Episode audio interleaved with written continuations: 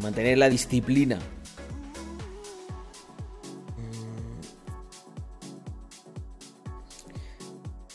Hay un poquito de delay.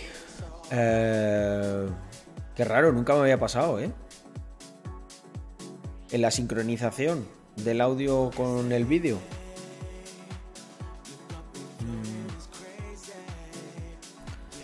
O igual es algo de Twitch, ¿eh?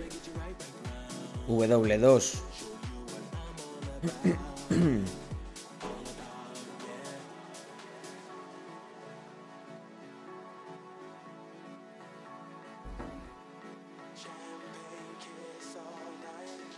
Mirar a la Andrea de entrenamiento.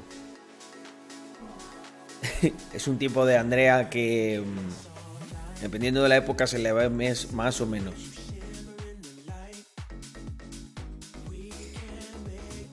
Vale, perfecto. Pues ya estamos sincronizados, W2. Andrea táctica. No, que te dicen por aquí. Todo bien, gente. Por aquí estamos fresh. Oye, voy a quitar la música con copyright, que ya sabéis que luego me meto en problemas. Con gente muy peligrosa. Y a ver, voy a ir cerrando también aquí, que tengo un montón de cosas.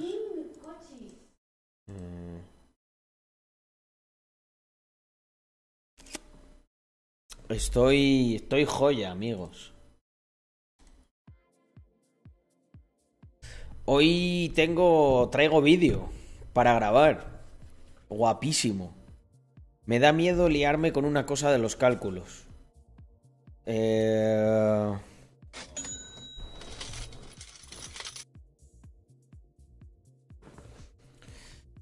Hostia, lo de Celsius, tremendo long. La he clavado, ¿eh?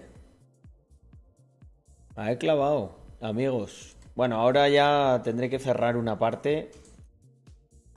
Pero voy a esperar todavía un pelín. Y darme un segundo. Que... Espera, que quiero hidear aquí la posición. Pero os lo voy a enseñar. Espera. A ver. Size. Es que esto puede provocar. Puede provocar que se caliente mucho la gente. Y no quiero. A ver, ¿cómo hago esto para que lo veáis en directo?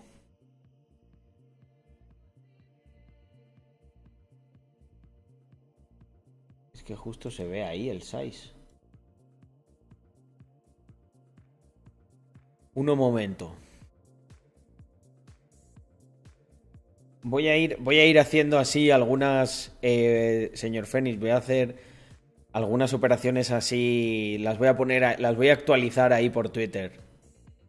Porque claro, como hay Bear Market, pues me aburro. No se lo puedo holdear. Entonces pues estoy ahí... Estoy picoteando. A ver, esto... Joder, que lo quiero tapar. Lo que no quiero que se vea es el tamaño de la posición. Sí, antes de cambiar la escena, quita el copy, así luego para subirlo a YouTube solo corto la intro. Vale, venga, hecho, ya hago. Esto lo vamos a hacer así.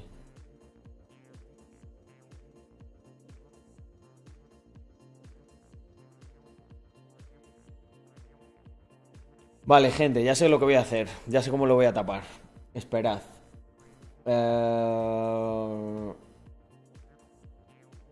Vale. El Pioneer, ahí está. Vale, y aquí... A ver, voy a hacer una prueba. Si pongo la calculadora. Ahí.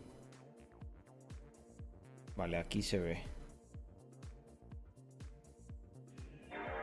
Vale, perfecto. Y...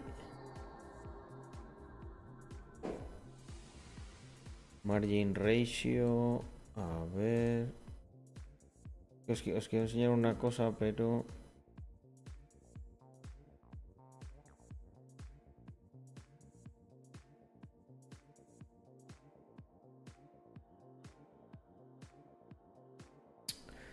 Porque coñazo, no puedo poner yo lo que yo quiera. Vale, ahí. Puto Binance.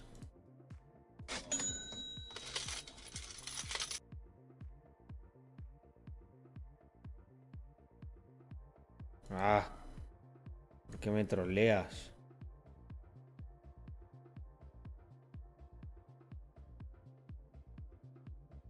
Vale. Parece ser que ya está. Esto por aquí. Nuevo. ¿Qué pasó anoche en el Discord de Holders? Un segundo, gente. No sé qué me ha escrito los bits, ahora le cuento. Nada, estuvimos haciendo ahí un update express de emergencia. Pero ya avisé que no me mola eso de que la gente me diga, no, ponte aquí y tal. Hoy tuvimos el ama de Holders, que se estaba programado, y mañana tenemos el de... vale, aquí... Vale, gente, he tenido que hacer aquí malabares para poderos enseñar en directo esto sin que se viera la posición completa y que no os se caliente aquí ningún Crypto Brother, ¿eh? Porque me ha dicho, me ha preguntado señor Fénix, y es que he metido aquí una clavada de long bastante épica. No suelo enseñar esto y tal, pero dije, venga, va, voy a streamear en Twitch una de las operaciones. Y estuvo cerca, la gente vio como tuve que hacer una pequeña reentrada porque me saltó el stop, pero vamos, esto está compensadísimo. Si lo queréis ver, está en un post, está público todo, con las capturas estas que te genera Binance. Lo voy descargando y se ve la hora y la posición que es. Y no, nunca sacaré ningún curso de trading. De hecho, creo que es complicado, ¿no? O sea, yo solo me he atrevido a hacer estas cosas ya después de mucho tiempo. Pero uno, no sé, desarrolla un olfato. Y luego, pues con una buena... Que eso sí que lo hago bien, la gestión del riesgo... Al final, o ganas antes o ganas después.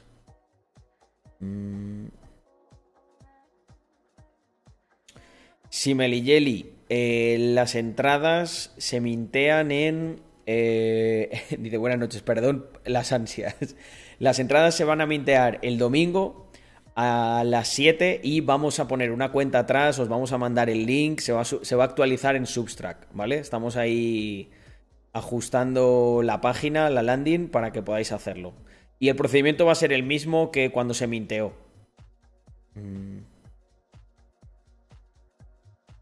Pues Tito Mike, es una buena pregunta esa. Yo creo que lo tienen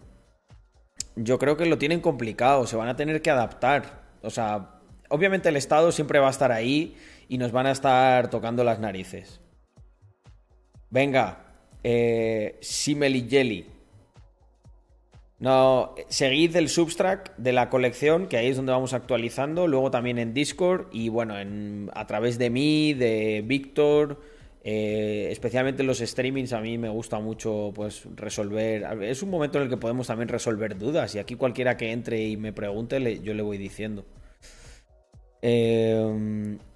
Esos trades no los hacen los que tienen el labio de Instagram Trader Crypto.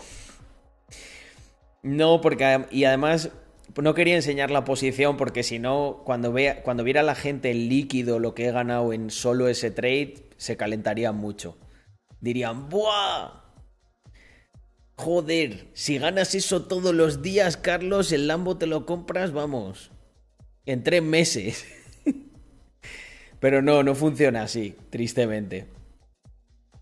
Yo, por ejemplo, hay un tío que veo a veces que se llama CryptoFace, que me gusta bastante... Y ese es multimillonario. Entonces a veces hace trades en los que la posición puede llegar a ser 500.000, 1 millón, hasta 2 millones le he llegado a ver poner. Claro, 2 millones, a poco que se mueva el precio un poquito, ves ahí el P&L con 50k, 100, 150. Claro, yo eso entiendo que lo ve un chaval y dice, ¿qué? O sea, de un solo trade se pilla un Lamborghini Huracán. Pero no funciona así, no funciona así. Lo que ocurre es que ese tío tiene mucho. Entonces, claro, puede perder 150.000 muchas veces porque es multimillonario. Entonces esto es lo mismo. Es como una... por eso me puse lo de Mental Games. Es totalmente eso. Pero bueno, hay un libro muy guay... con un 5% ese se hace un sueldo anual español, por supuesto. Sí, sí. Pero, pero os dais cuenta, es una cuestión de perspectiva. Es como si tú coges y dices, joder, un tío del gimnasio que al 20% de sus fuerzas, o al 5%, me da igual, uno que esté tochísimo, levanta en press banca lo máximo que soy yo capaz de levantar con todas mis fuerzas. Entonces, ¿qué ocurre? Pensadlo, mirad este ejemplo, es bueno. Cuando tú ves que un tío está ahí preparadísimo y tal, y levanta, no sé, 80 kilos en press banca, pues tú no puedes llegar e intentarlo si no tienes esa musculatura. Pues yo creo que pasa un poco lo mismo. Bueno, pero también es peligroso, Dylan. Cuando tienes mucha pasta también te vuelves bastante conservador. Lo que pasa es que es lo que digo, un 30% de 100 millones son 30 millones. 30 millones, o sea, es que fíjate. O sea, que por eso que tú vayas a un fondo de inversión de los buenos, a un hedge fund, unos quants de estos que te hacen high frequency trading y te saquen demostrado que sacan 30%,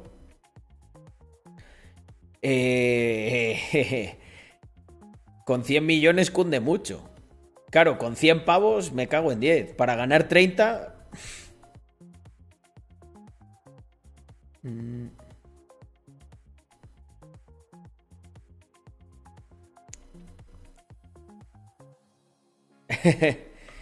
Yo creo que esto es como todo. El que aprende, el que se lo toma con... El que se lo toma con filosofía acaba pudiendo... O sea, al final acaba siempre ganando. De una manera o de otra. Hay que tener cuidado con ponerse en modo Dejen. Pero bueno, ya os digo que lo hago porque estoy un poco aburrido. Porque pienso, joder, ahora pues tengo que tener un montón de fondos en stable... Porque está la cosa así, entonces, pues bueno, juego un poco. No me ha salido mal, la verdad. Pero claro, no tengo muchas cargas que tiene la gente, o sea, no necesito eso. No depende de mí pagar nada del siguiente mes. Si dependiese del pagar del siguiente mes, buah, es que el estrés que te genera es inhumano.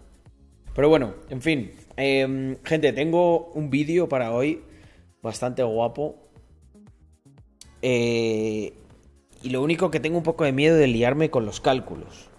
Entonces tengo una chuletilla por aquí y yo creo que me la voy a repasar un poco. Vale, ok, la vamos a poner por aquí. Os cuento un poco. Oye, había alguien de CurroCoin que la habían cogido en no sé dónde que...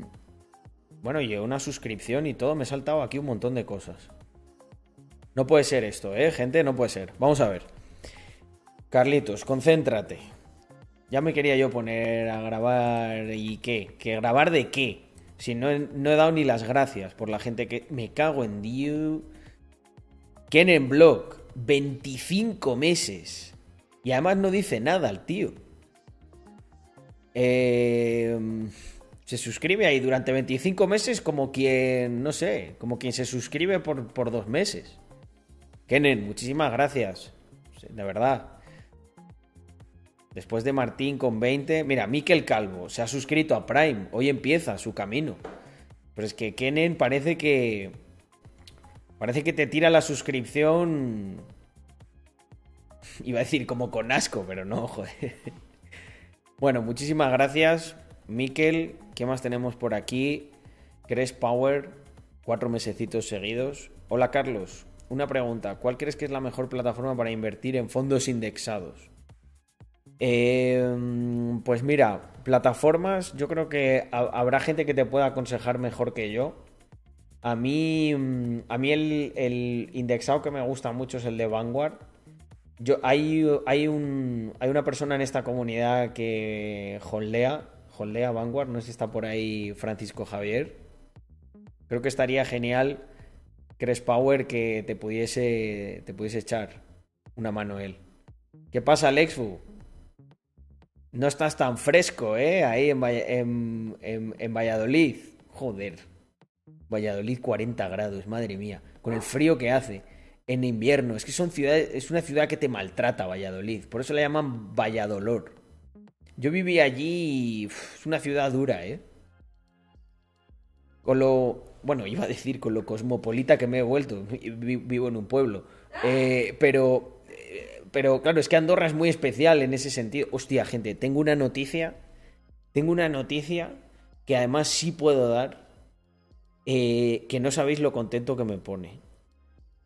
Mirad, el otro día puse una stories.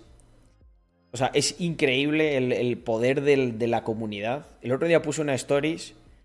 Me calenté porque sabéis que estoy muy loco con el tema de los coches y últimamente ando viendo cómo meter cabeza. Y el otro día había un garaje inhumano, gente, guapísimo, que lo puse en stories. Alguno que lo habéis visto os acordaréis. Que salía, creo que era una AMG GT y otro coche guapísimo y se encendían las luces con LEDs, tal. Y vi la imagen y dije... voy a escribir. Y puse... Cualquiera que me conozca tal, si estás interesado en montar algo así, escríbeme un DM. Me escribieron varias personas, pero es que me ha escrito un seguidor que me seguía ya de hace bastante tiempo, o sea, no desde el principio, pero desde hace bastante tiempo, y me dice, coño, Carlos, y yo acabo de montar un concesionario. Digo, no me jodas, tal. He estado comiendo hoy con él y hay una sinergia brutal. Creo que de entrada nos vamos a asociar y se vienen cositas, gente, que además me motiva un montón. Y cuando yo estoy motivado, que tiemble el capital. Porque lo que vamos a hacer es... él tiene un local bastante grande y entonces... Bueno, básicamente vamos a iniciar la idea esa que tenía de crear un car club aquí, en Andorra, para dar servicios a la gente que son unos degenerates de los coches, como yo y mi buen amigo Albert. Y vamos a traer un montón de cosas, gente. Vamos a habilitarlo, vamos a hacer una sección para grabar el podcast que queríamos... Eso que os contamos Víctor y yo de que estábamos buscando un sitio para grabar un podcast. Pues amigos, como aquí hilamos fino, lo que hemos pensado es, hostia, vamos a hacer el podcast aquí en este local y tenemos todo lo de los coches detrás guapísimo. Buenas noches, descuento para holders, dice. Vale, Alexu, es verdad que me dijeron que... Me dijo la chica esta que le hiciéramos casito. Si mandaste el mail, perfecto. Pues gente, os lo cuento. A ver, os cuento cómo va a ir la movida. Básicamente voy a... Chao, guapa. Básicamente, gente, lo que voy a hacer es... Tengo un cash ahí disponible. Tenemos contacto con Quique GTR y yo creo que estará encantadísimo de venirse y probablemente de ser miembro del Car Club. Y lo que os contaba, yo tenía, o sea, se han alineado como varias cosas, porque yo quería empezar a dedicarme un poco más a los coches, ¿no? Y he visto la oportunidad, pues eso, de bajarme algunos coches guapos, coches seleccionados, pues por ejemplo M2, GT4, Lotus Exige, Lotus Elise, Cap, 220, cosas así, ¿sabes? Chulas. Algún otro Porsche, pues a lo mejor un Boxster, Boxster GTS, alguna cosa de estas guapa. Y, joder, y qué guay que os cuente esto, y después vamos a grabar el vídeo del Abarth, y de verdad, quedaros para el vídeo del Abarth porque vais a alucinar. Os voy a dar solo el titular del vídeo, os juro que no es clickbait, que lo que voy a contar es verdad. El título si no me equivoco, es cómo gané 321 euros al mes comprándome un Abarth. Bueno, voy a poner un coche deportivo. Vale, pues os cuento cómo va a ir la movida esta. Quiero crear un car club. ¿Por qué quiero crear un car club? Pues porque es mi puto sueño, gente. O sea, quiero unificar a todas las personas que comparten esa pasión conmigo, y aquí en Andorra hay bastantes. Vale, un segundo, que tengo que cerrar aquí cosas y vamos al lío con esto. Oye, por cierto, he vuelto a poner el enlace de afiliado de Amazon. Inversor, si me lo consigues, pásalo. Un momento. ¿Se ha conectado alguien? ¿O ha clicado alguien últimamente? No, todavía no, qué mierda. Vale. Lo he vuelto a poner, porque como hice el vídeo este de las fuentes de ingresos marroneras, que si no lo habéis visto ya está en YouTube, está funcionando muy bien, me alegro que os haya gustado. A ver, es que tengo que cerrar aquí cosas porque si no se lía.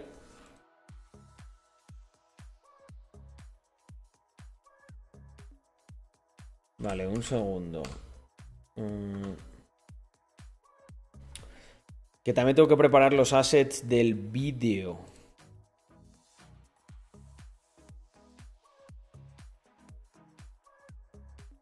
Vale, la chuletilla la tengo por aquí, perfecto. Me la voy a dejar puesta. Vale, pero esto no lo pongo en el vídeo, esto es para leerlo. A ver, assets del vídeo... Ah, espérate, quería poner unas fotos. Me voy a meter en Google Fotos rápido. Y sacamos unas fotos ahí del Abarth. Un coche deportivo muy recomendable para la gente que se quiera iniciar. Tenemos que remontarnos a 2018, yo creo.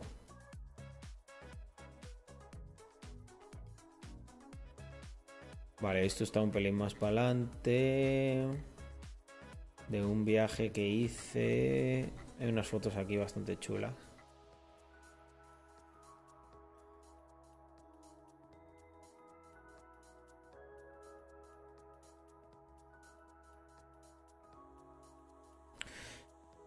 Un minutín, family. Aquí está. Sí, esta foto quedó muy chula. La vamos a poner aquí por fuera. Abrir en puesto. Vale. Ya estoy con vosotros, ¿eh? Que tengo que preparar esto, que si no... la liamos. Vale, pues yo creo que esto está. Google Fotos, vale, chuletilla. Listo, esto. Y vale, que me quiere dejar esto listo y os termino de contar lo del Car Club. A ver. Ya sabéis que a mí me gusta mucho... Ah, mira, Yago ha puesto los links, porque una de las cosas que recomiendo en ingresos marroneros, en 6 fuentes de ingresos marroneros, son los afiliados. Entonces he puesto pues del setup y de tal, Ya si alguno... Mira, esto lo voy a poner aquí. Voy a crearlo rápido. El comando. Y ya lo tenemos. Libros y setup. No, estar streaming, no. Si ya estoy streameando, ¿qué dice esto? Está loco. ¿Cómo era esto? Quotes, no, comandos. Vale, add command. Comando libros.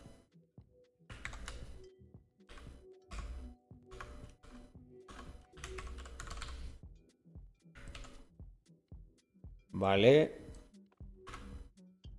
Comando libros, ahí lo tenemos. Y... listo. Ir compro... Is used? ¿Por qué? ¿Dónde está?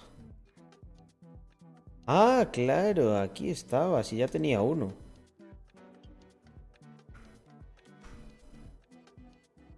Vale, además he hecho una selección. No he metido morralla, ¿eh? He metido los que... porque luego estaba haciéndole y digo, venga, pongo más, tal... He puesto los que literal... porque yo me he leído muchos, pero que me hayan cambiado la vida... Mira, poned comando libros. A ver si ya está. Pero que me hayan cambiado la vida son esos, gente. Y si de verdad podéis, tenéis la oportunidad de haceros con todos o de leerlos todos, hacerlo. Porque, vale, y voy a poner comando setup.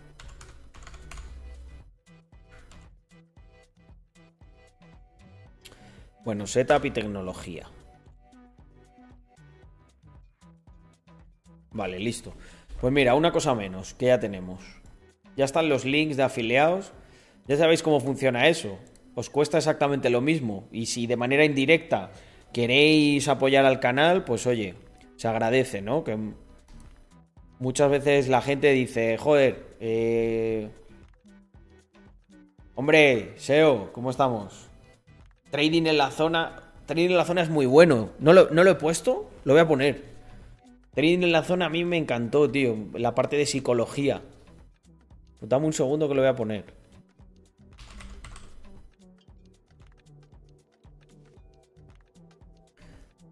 Ese es muy bueno. Método de las tortugas también me gustó bastante. También bastante conocido. Es que trading en la zona es muy sobre psicología. Vale, trading en la zona. Ahí está. Lo vamos a añadir a...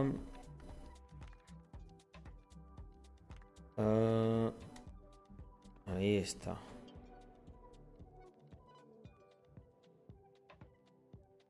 Vale, perfecto, pues ya lo tengo, gracias por recordármelo. Vale, ¿con qué estaba? Cambia o quita el comando Amazon. Ah, es verdad. El comando Amazon ese a tomar por culo, ese ya no existe. Bueno, puedo poner los dos dentro del de Amazon. Verá, ya que se quedó como un clásico. Ahí pongo los dos. Lo pongo de golpe. A ver, Amazon. Editar. Ya está. Perfecto. Ahí dos en uno. Bueno, pues lo que os decía, amigos, estoy muy contento porque voy a poder empezar a disfrutar mucho, a trabajar en algo que... Bueno, trabajar... Más bien invertir, bueno, y trabajar también en algo que me gusta mucho. Y ya he estado pitcheando todo el tema de lo de los coches a un montón de gente. Y entonces os voy a contar rápidamente cómo va a ser el modelo, porque a la gente que está por ahí en el chat le puede interesar a más de uno. Mirad, el modelo va a ser muy sencillo. Hay varias patas. A ver, un segundo. Esto por aquí. Vamos para allá. Vale. El modelo es muy sencillo. Este es Carlos.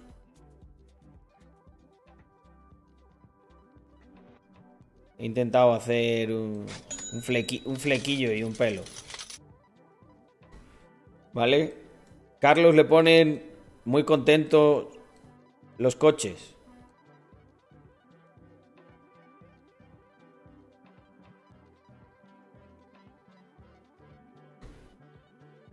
Entonces, Basker, muchísimas gracias por esos 9 meses. A Carlos le ponen muy contentos los coches. Entonces, una manera de que haya muchos de estos coches por 10 es, en vez de tener que comprarlos él todos, lo que puede hacer es ofrecer servicios con esos coches. Bueno, esto puede que haya alguien que diga, ¿a mí de qué me interesa esto? Pues ojo, vais a entender un poco mi algoritmo mental de cómo crear algo.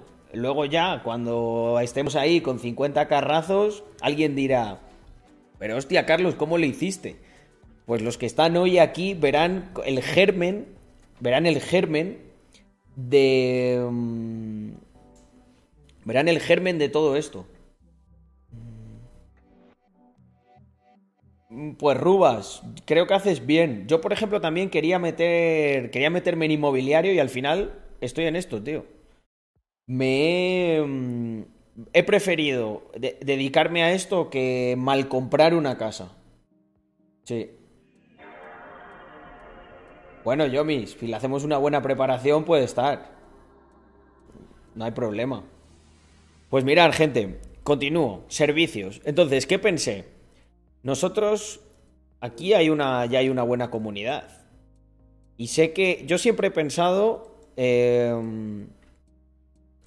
siempre he pensado que el tío que cuadre esta ecuación se hace millonario. Que es ofrecer a la gente que quiere tener la experiencia de los coches deportivos de una manera más asequible de lo que lo es, ¿no? Que es bastante caro.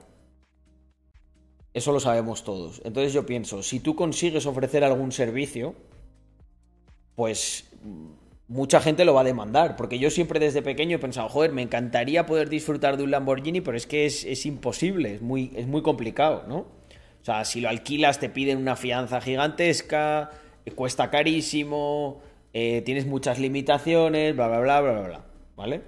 Entonces yo lo que he pensado es, ¿y si se ofrece una cosa que sea como intermedia de ese servicio, ¿vale? Hay que pensar pensando fuera de la caja, ¿vale? ¿Y si ofrecemos una cosa que sea intermedia? Entonces, si ofrecemos una cosa que sea intermedia, lo que puede haber es, imagínate que hay mucha gente que tiene coches guapos, ¿vale? Vamos a poner aquí CG. Coches guapos.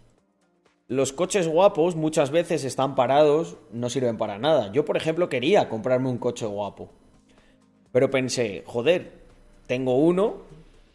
Tengo un Porsche que está ahí, está muy guapo. Puedo coger otro también así agresivo, tipo un M2 o algo así, que además que me viene a mí de lujo para tenerlo de daily y que se vaya a tomar por culo el de Andrea. Y entonces pensé, joder, si tienes eso y tienes Porsche, tienes M2, en un futuro puede haber un GT4, un GTS, lo que sea. Tenemos acceso a otros coches como Maseratis, puede que hasta algún Lambo, más Porsches, bla, bla, bla. Lo que podemos hacer con todo esto es ofrecer una experiencia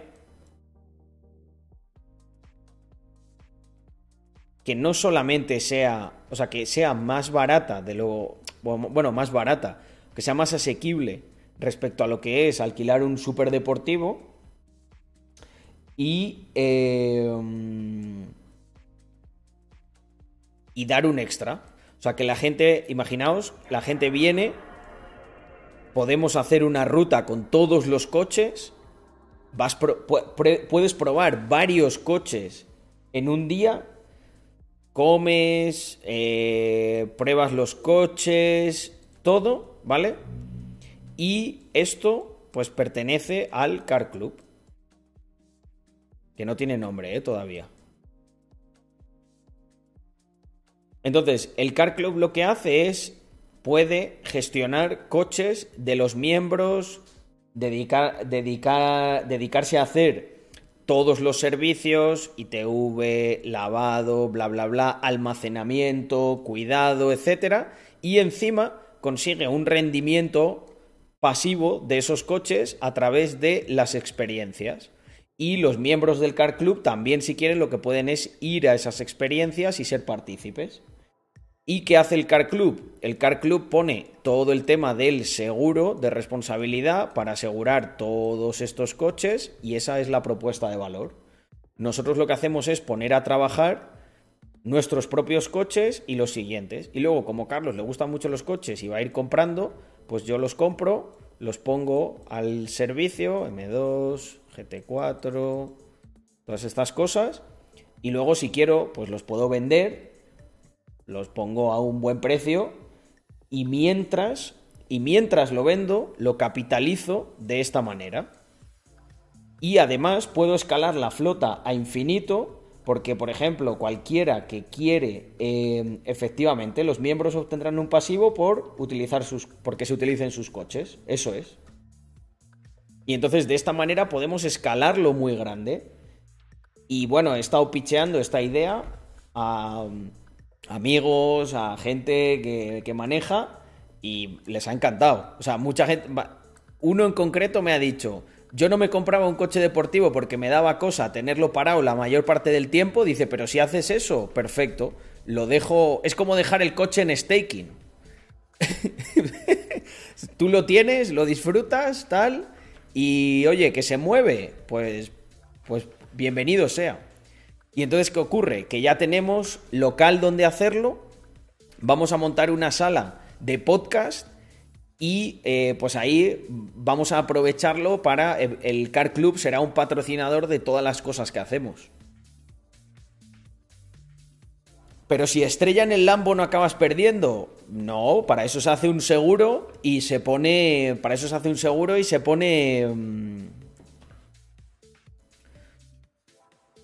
Y se pone una prima y lógicamente, cuando se hagan experiencias,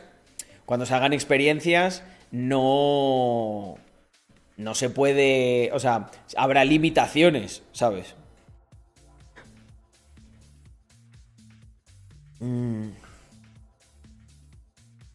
Pero es que Rubas, es que Andorra...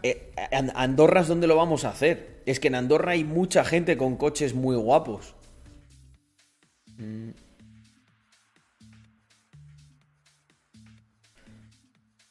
Claro. Es que a lo mejor Rubas no lo sabía. Yo estoy hablando de hacerlo en Andorra. Si es que yo creo que nos van a sobrar coches.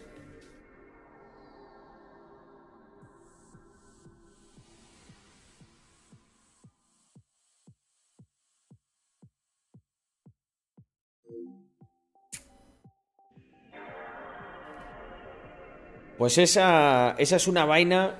50% de los autos de youtubers, pues, por ejemplo.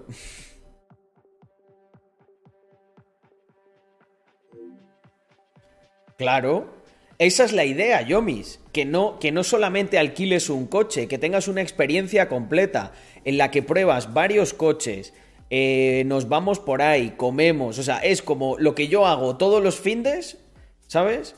Pues lo pongo a disposición, lo abro, ¿sabes? Como abro stream ahí, stream físico, al que se puede conectar la gente. Y vives toda esa experiencia, ¿sabes? ¿Dónde hay que firmar? Es como un Airbnb, pero para degenerados de los coches, para car guys.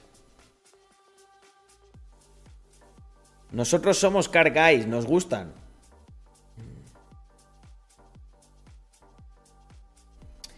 Normalmente yo creo que se mantendrá así, o sea...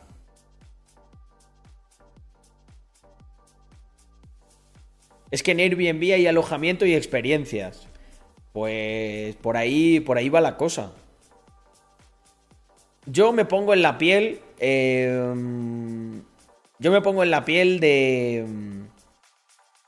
un chaval normal que diga, joder, que por X pasta, que obviamente eso no será como comprarse una camiseta, será menos asequible, pero el que un chaval coja y diga, vivo la experiencia de coger todos esos coches, de estar por ahí un día en Andorra, comer, ir por una carretera, la carretera esa del Col de Ordino, luego nos vamos a San Julià, que hay una también inhumana, comemos por ahí arriba, vives esa experiencia, tío, y yo creo que ya te vas y dices, ya lo he visto, ya lo he sentido, o sea, sé lo que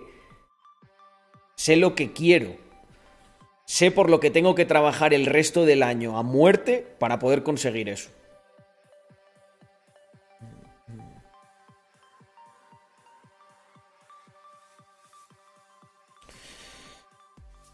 ¿Cuántos solanas vale eso? Bueno, yo creo que lo primero que haremos es intentar tener, pues eso, gente que... Lo primero es gente que tenga sus coches y que quiera... Incluso al principio, que simplemente quiera venir y formar parte del car club y ya está. Y luego tener un sitio en el que se puedan reunir todas las personas que le gustan los coches deportivos. Vamos a tener una sala guapísima. Mirad, gente, lo que quiero hacer es esto. Lo que quiero hacer es esto.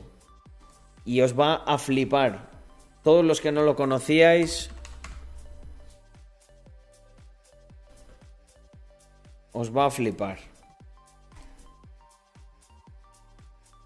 Mira, mi inspiración es este proyecto que está en Estados Unidos y que se llama Otto Car Club. Es un club social en el que pues guardan vehículos, hacen eventos.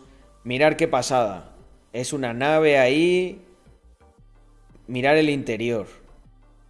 Así los almacenan. Obviamente nosotros al principio no iremos tan duros, ¿vale? No, que nadie se espere esto. Tenemos un local pequeñito en el que caben 10 coches. Pero mirar, por ejemplo, esta zona. Esta zona podría ser nuestra zona de podcast. Nos ponemos por aquí y mirar qué fondo. Y aquí pues podemos tener cosas para los panas. Cargáis. Visualizad esto, gente. Aquí... Podemos poner un mural de Mr. Crypto. Podemos hacer lo que nos dé la gana.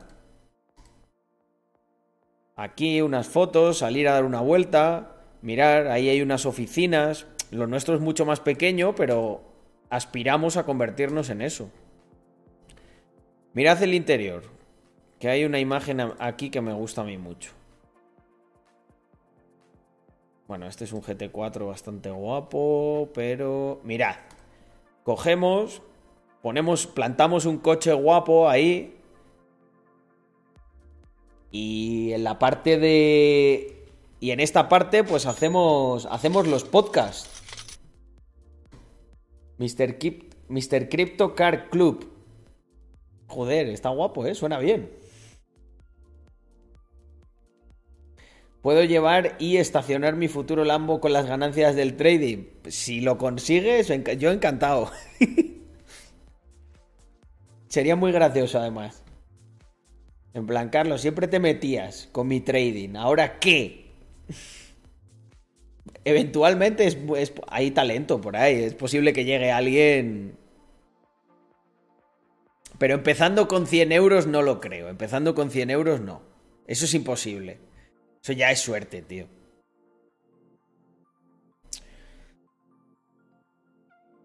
Bueno... Podemos hacer todo lo que queramos con el resto de assets que manejamos. Dicen por ahí, una colección para socios del club, por supuesto. O sea, hombre, es un coche potente. ¿Por qué no? Aerial Jose. Bueno, gente, entonces os gusta la idea, ¿no? Si os gusta mucho, quiero ver ahí como de generación en el chat para que me dé energía de otros locos como yo de los coches y ayudarme a ejecutarlo. Pero vamos, ya estoy, Estoy en ello. O sea, cuando vuelva Víctor tenemos que hablar un par de cosas y yo creo que la semana que viene quiero empezar con la reforma de lo que haya que hacer y todo para ponernos a hacerlo. Tal vez podrías ser un intermediario entre personas con coches bonitos también, que no quieren aparcarlos en cualquier lado, y personas que quieren conducir deportivos pero tienen poco dinero e ir a comisión. Eso es. Ese es el modelo, gente. Ese es el modelo. Mirad, ¿sabéis de dónde nace todo esto? De que yo me iba a gastar un pastizal, ¿vale? En un coche deportivo muy radical como es el GT4 o en un X6 o ahora estaba pensando también en los M2 porque me viene muy bien para daily. Y entonces pensé, joder, ¿y por qué no mientras lo tengo le saco algún rendimiento? Y además lo que puedo hacer es, como tengo amigos y conozco a gente que tiene los coches parados, pues se le sacan un rendimiento. Y es que pensadlo por un momento, si de verdad eres un tío que te gustan los coches... O sea, es que es... No sé, o sea, a mí es que me produce un orgasmo mental el pensar que puedes ir a un sitio guapo, con unos sofás, con una sala, con 3 o 4 máquinas guapísimas ahí detrás. El podcast en realidad es una cosa que ya queríamos hacer nosotros y vamos a aprovechar ese espacio para hacerlo. Pero el podcast, la idea que nosotros tenemos, como siempre nos decís que a ver si llevan a Víctor... que a ver si llevan a Víctor a Jordi Wild, que si Jordi Wild por aquí, que si Jordi Wild por allá, que es un tibio, pues entonces hemos pensado, tío, nosotros, entre Víctor y yo, estamos como mucho a 2 pasos de prácticamente cualquier persona. Conocemos un montón de gente que cuando pues, comemos con ellos, tal, hablamos en privado, les encantaría participar en algo así como un poco más polémico y tal en nuestro contexto. Y pensamos que podemos darle ese toque mucho más interesante, no ser unos putos jalabolas y hablar de la tendencia y del momento, sino hablar de la parte polémica y que los que se sienten ahí se mojen, ¿sabes? Entonces vimos la oportunidad y dijimos, ¿por qué no lo hacemos? O sea, nos gusta, a mí le he cogido gusto al hacer contenido. Es muy agradecido. Gracias a hacer contenido, hoy he podido establecer lazos con una persona que se va a asociar con nosotros para desarrollar el Car Club. Si no, sería mucho más complicado. Entonces yo, si la comunidad me da, yo quiero devolver. Y claro, ahí he estado hilando y he pensado, hostia, pero si es que aquí podemos hacer... Estábamos buscando un local para hacer el podcast y para dejarlo preparado y tal. Dijimos, coño, aquí lo podemos hacer. Y es el sueño mío que os he dicho siempre, gente. Es el sueño que siempre he tenido de hacer a lo mejor un stream ahí con unos carrazos detrás. Y eso nos va a dar empaque. Va a decir la gente, ojo. ¿Os imagináis una gasolinera premium? No sé hasta qué punto puede ser un muy buen negocio, una gasolinera. Si la gente va allí solo por las risas.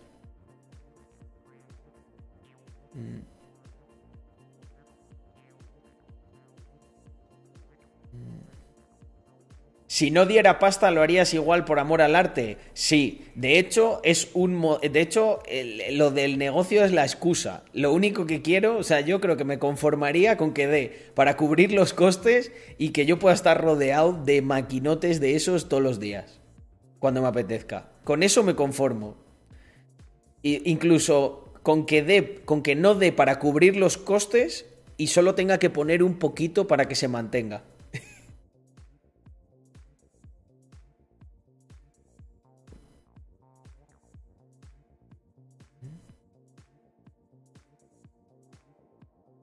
Podemos hacer unos vinilos conmemorativos para cuando se hagan las rutas y todo. De hecho, una idea que yo tenía era hacer algo rollo como Black Garage o algo así y que todos mis coches estuvieran ahí en negro mate o en charcoal metalizado o alguna cosa así. Y que mi imagen de marca fuera esos coches total black. Y creo que a lo mejor lo hago. También puede ir las Mystery Box de Rax, por supuesto. Eso lo podríamos meter como un premio. Bueno, Salva, porque eres de los míos. Es que cuando te gusta, te gusta. Y es lo que digo, gente, que si algo a mí me motiva mucho, que tiemble el capital.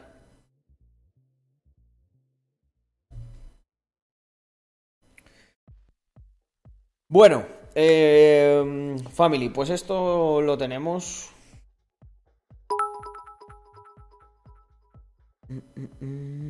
Buenas noches, Carlos.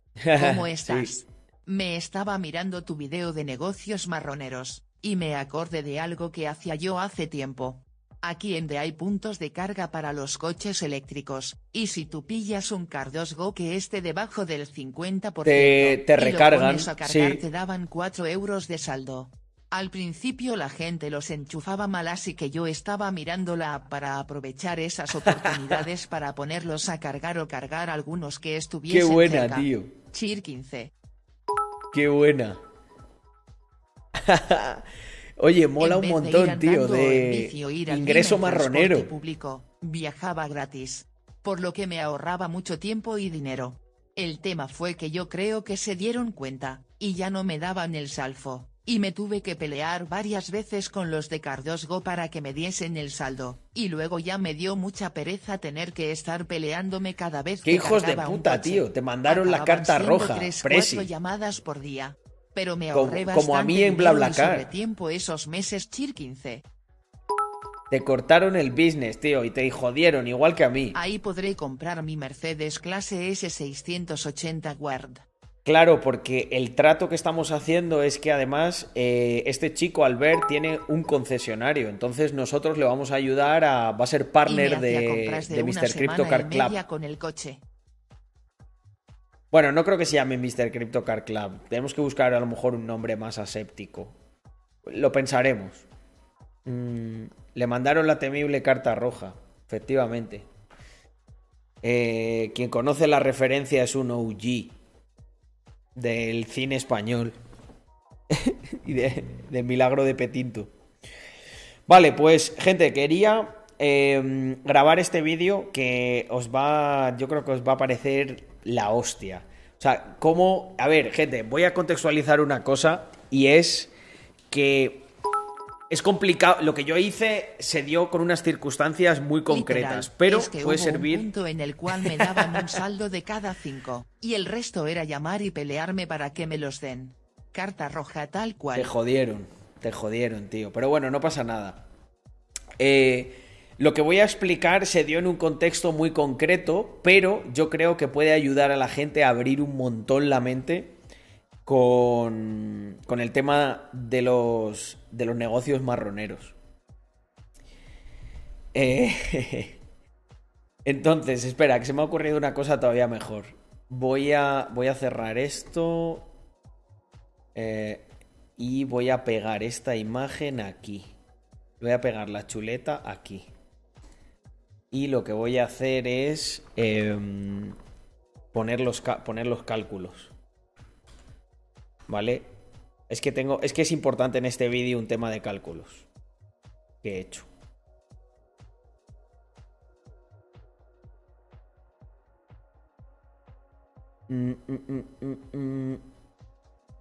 Vale, una cosa que voy a hacer y ya. Esto...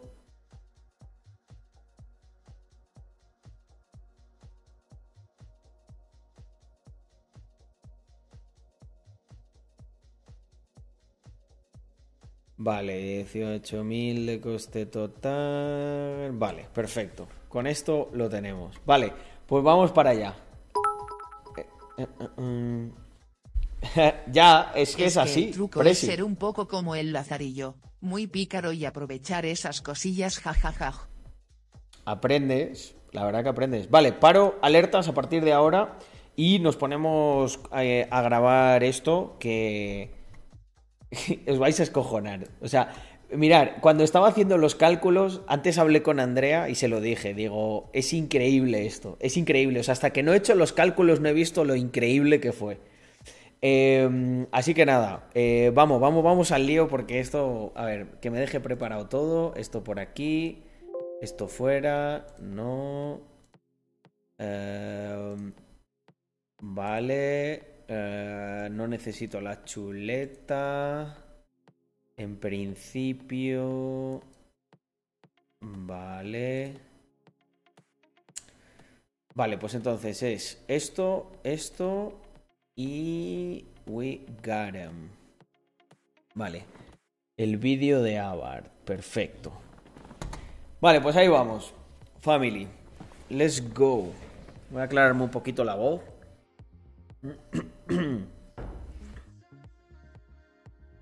Hoy llevo sin parar de hablar, yo creo que desde las... todo el día. O sea, de verdad, literalmente todo el día.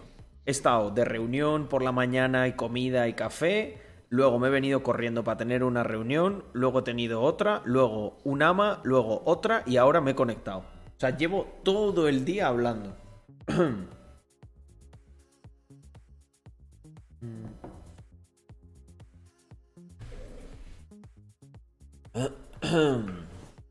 Vale, listo. Bueno, family, estamos de vuelta, como podéis comprobar, con un vídeo que tendrá un título. Estaréis pensando, hostia, un momentito,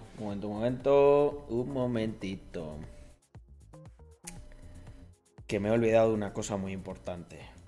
Cortamos, inversor, repetimos.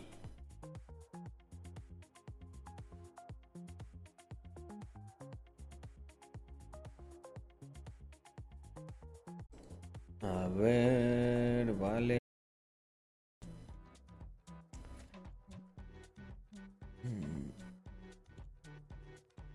Os estoy leyendo, un poco.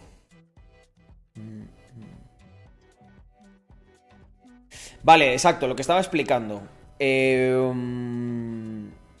Lo que estaba explicando, la dieta es cuando tú trabajas en una empresa y tú te desplazas con tu propio vehículo, no un vehículo de empresa, te tienen que pagar. Tendrías que reaccionar al debate de Rayo versus Gonzalo Bernardos de Mayo, lo acabo de ver.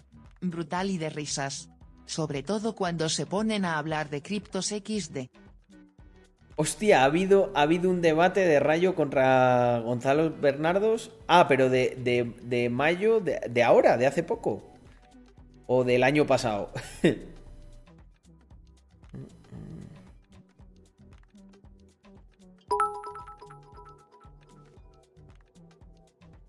Igual en mi convenio eran 21 al mes. Dreaming, el hecho de estar pensando todo el rato cómo encontrar esos truquillos te ayuda mucho a pensar fuera de la caja. Exacto. La semana pasada tuve una clase sobre desarrollo frugal de productos y me pareció un tema fascinante.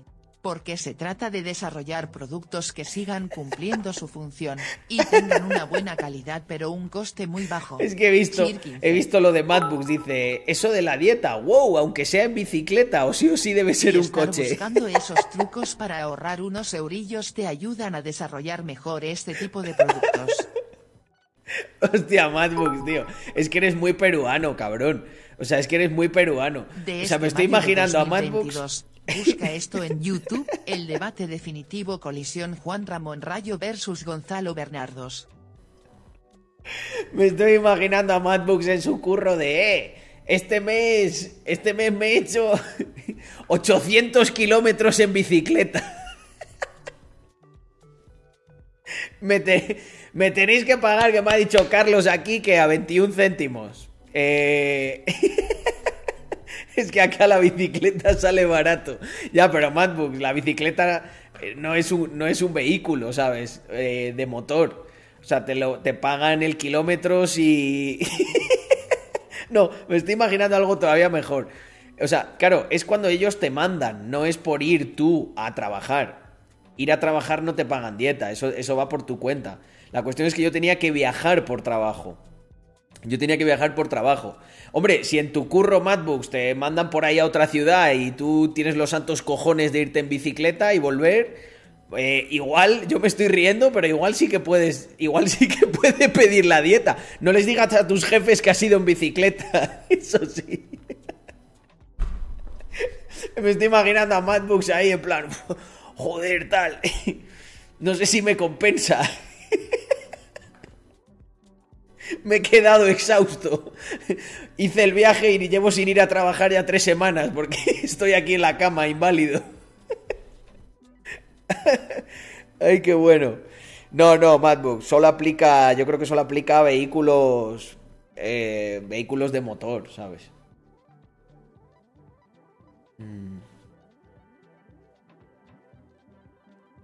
Ah, exacto, lo de transportes sí que es verdad que te meten un plus de transportes si estás muy lejos. No, yo la dieta es cuando te desplazas. Ya veo que no sale rentable. Bien.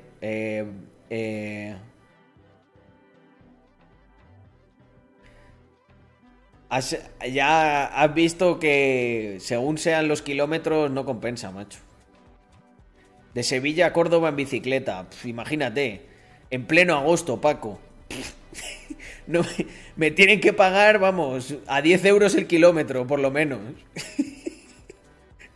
Ni eso. Joder.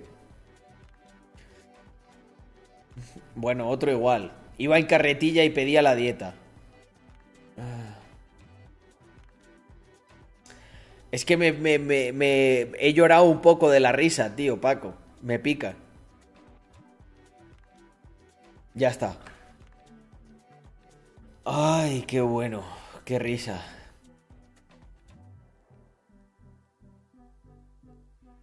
Hombre, los mensajeros de bici sí, pero esos cobran aparte su salario por... Buenas noches.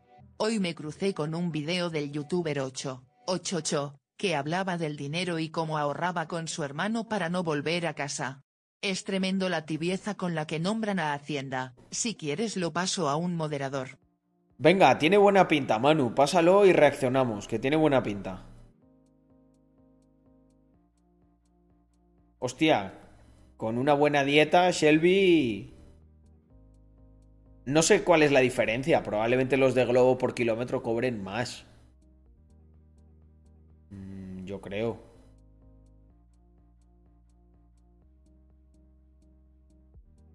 Tacaños extremos versión liberal.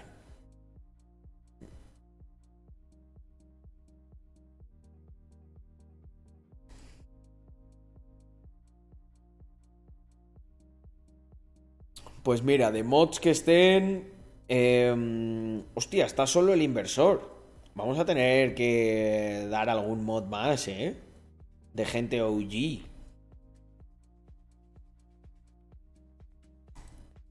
Estamos faltos. ¿Cómo se nota que estamos de vacaciones, eh?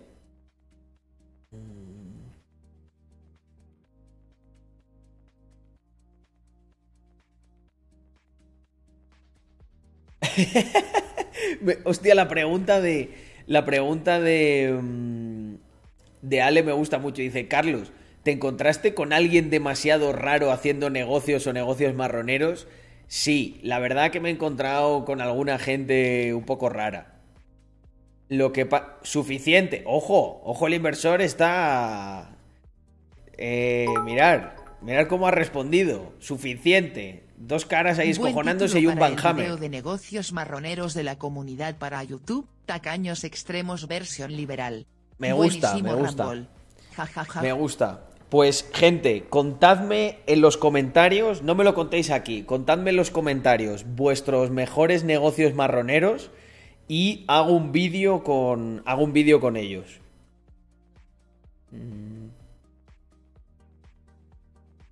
Vamos a ver, pa' cojones, pero si acabas de entrar, ¿cómo te voy a hacer moderador aquí?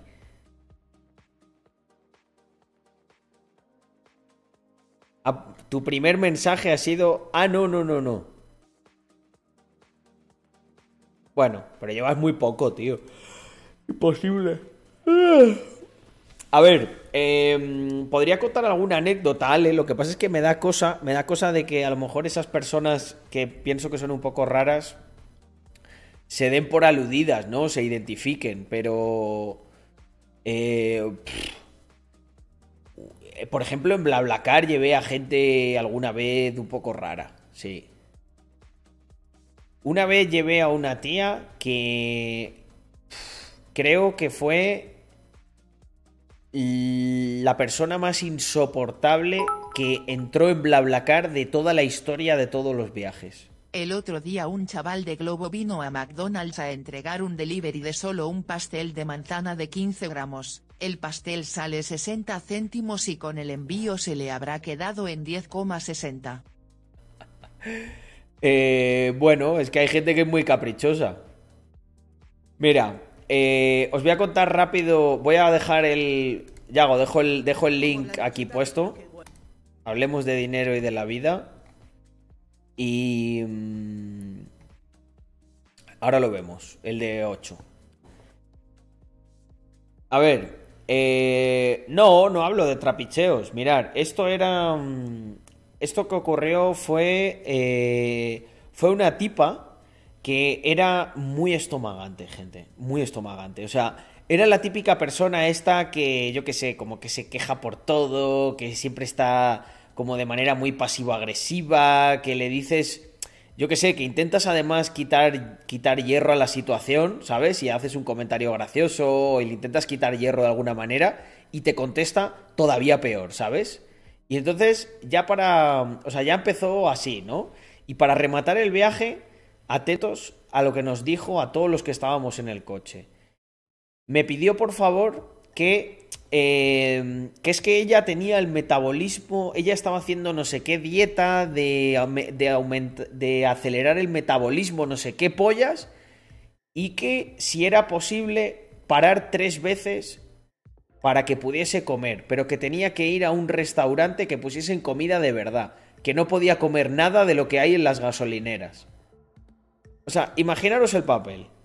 Recoges a unas personas. Hay 4 desconocidos ahí. Esa gente que son víctimas de la vida, ¿no? Que todo siempre está en contra de ellos, ¿a que sí? Vale, espera. Escuchar que todavía la historia mejora. Entonces, yo me quedé como de... Sí, como de... ¿Qué verga? ¿Qué? O sea... Dije, ¿que tengo que parar qué? ¿3? Bueno, creo que dijo 3 o 4 veces. Dice, bueno, venga... Dijo literalmente, puedo hacer un esfuerzo y que sean solo 3. O sea, es de estas personas, tío, que era como, bueno, os puedo hacer un favor a vosotros, chusma, y que solo paréis 3 veces. Y yo era como, vamos a ver, en este viaje se para normalmente una vez, y si se paran más es porque alguien se está haciendo pis, y ya está. Y claro, o sea, yo por no ser así y tal, miré a los otros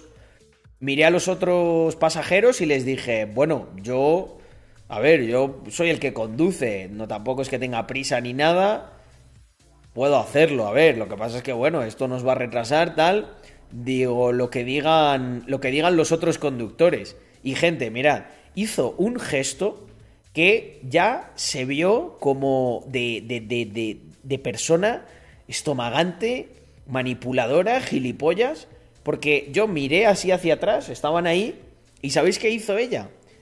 Eran 2 personas que, claro, no se conocen, es un entorno que la gente no tiene confianza, pues miró a las 2 personas, ella, que estaba en el medio, y empezó a hacer...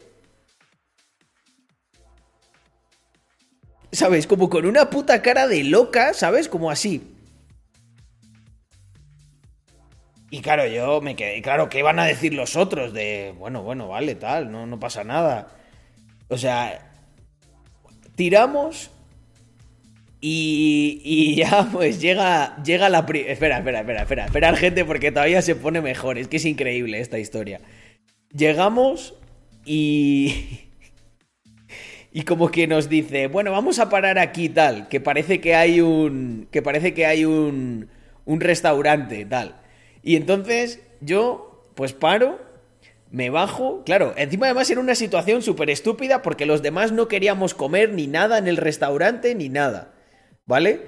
Y entonces coge la tía y claro, yo pensaba de, bueno, se pedirá algo para llevar o tal, y vemos que está tardando, tal, me meto Y está la tía sentada en el restaurante ahí pidiendo como si... pero sentada a mantel puesto, ¿sabes? Y yo le digo, pero a ver, o sea, vale que pidas la comida especial de no sé qué tal, o sea, no me importa que te la comas en el coche y eso, pero no te vas a que te vas a sentar aquí 3 veces a comer, pero a mantel puesto, ¿sabes? Yo estaba flipando, tío. O sea, es de estos momentos que hay gente así tan rara y eso que piensas, igual es una broma esto, o sea, lo pensé de verdad, digo, esto es una broma que me están gastando, ¿sabes? Y entonces, lo mejor de todo es que le dije eso y bueno, vino ya como cabreadísima, ¿sabes? O sea, típico de entró en el coche mal, puso eso así y tal, y yo, bueno, la vamos a tener aquí, hoy la vamos a tener. Y mira que yo soy un tío tranquilo, que soy tolerante dentro de lo que cabe, porque creedme, muchas veces yo analizo a la gente y pienso,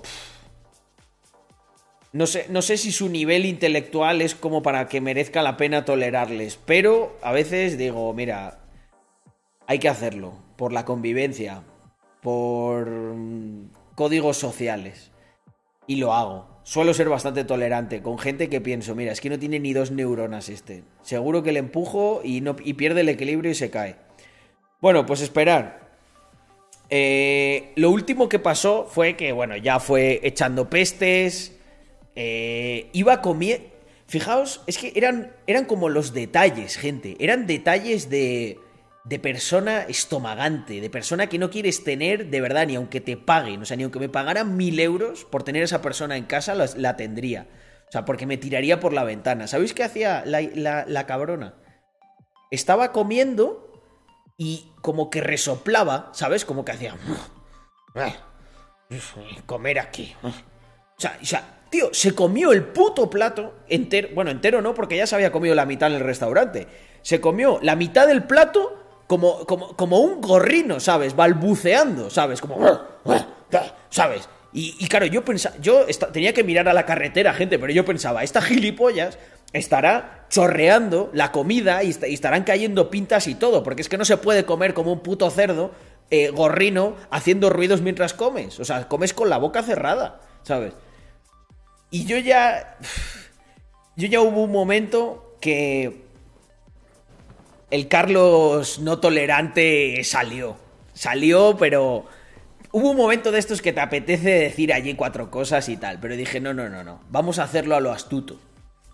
Entonces, en la siguiente parada que hicimos, hice team con mis otros compañeros de viaje y les dije, oye, igual soy yo, pero creo que esta tía está zumbada.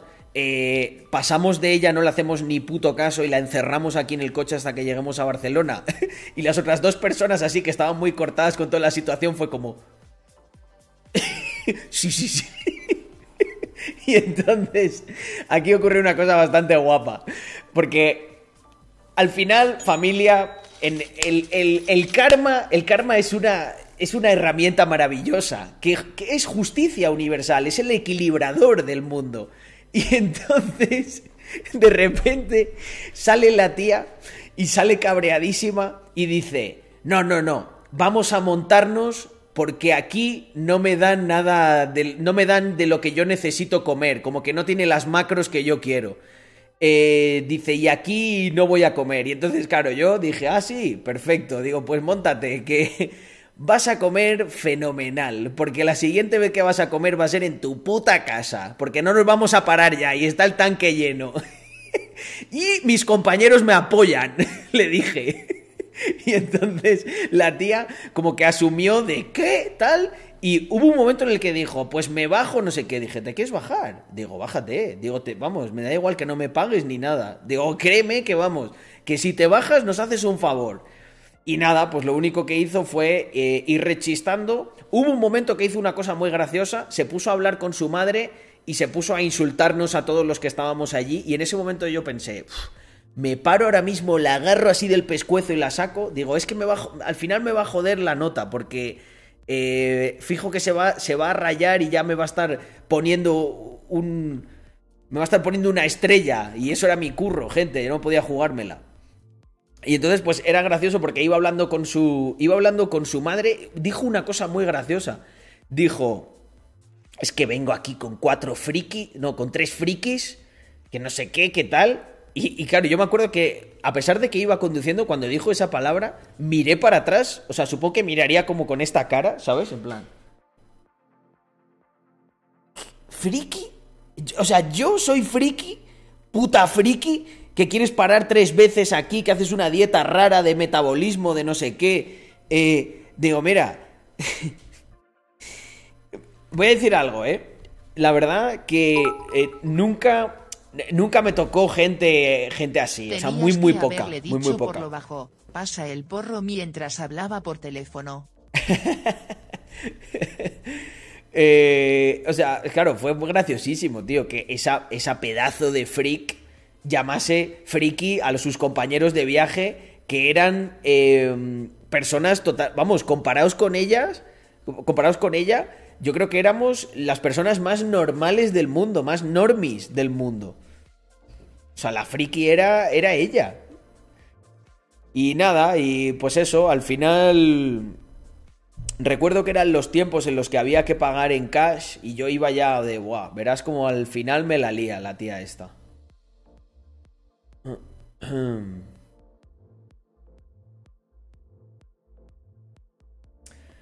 Pero no, la soltamos y, buah, yo me acuerdo que luego iba con el coche ya de camino a casa y pensaba, pobre familia, tío. Pobre, no sé si esta se casará algún día o algo, pero pobres hijos, pobre marido, pobre, o yo qué sé, o maride, o lo que tenga. Digo, aguantar a una persona así. Pagó. Rechistó así un poco, pero ya. Yo creo que tenía hambre cuando llegó y estaba más calmadita. Ay, madre mía.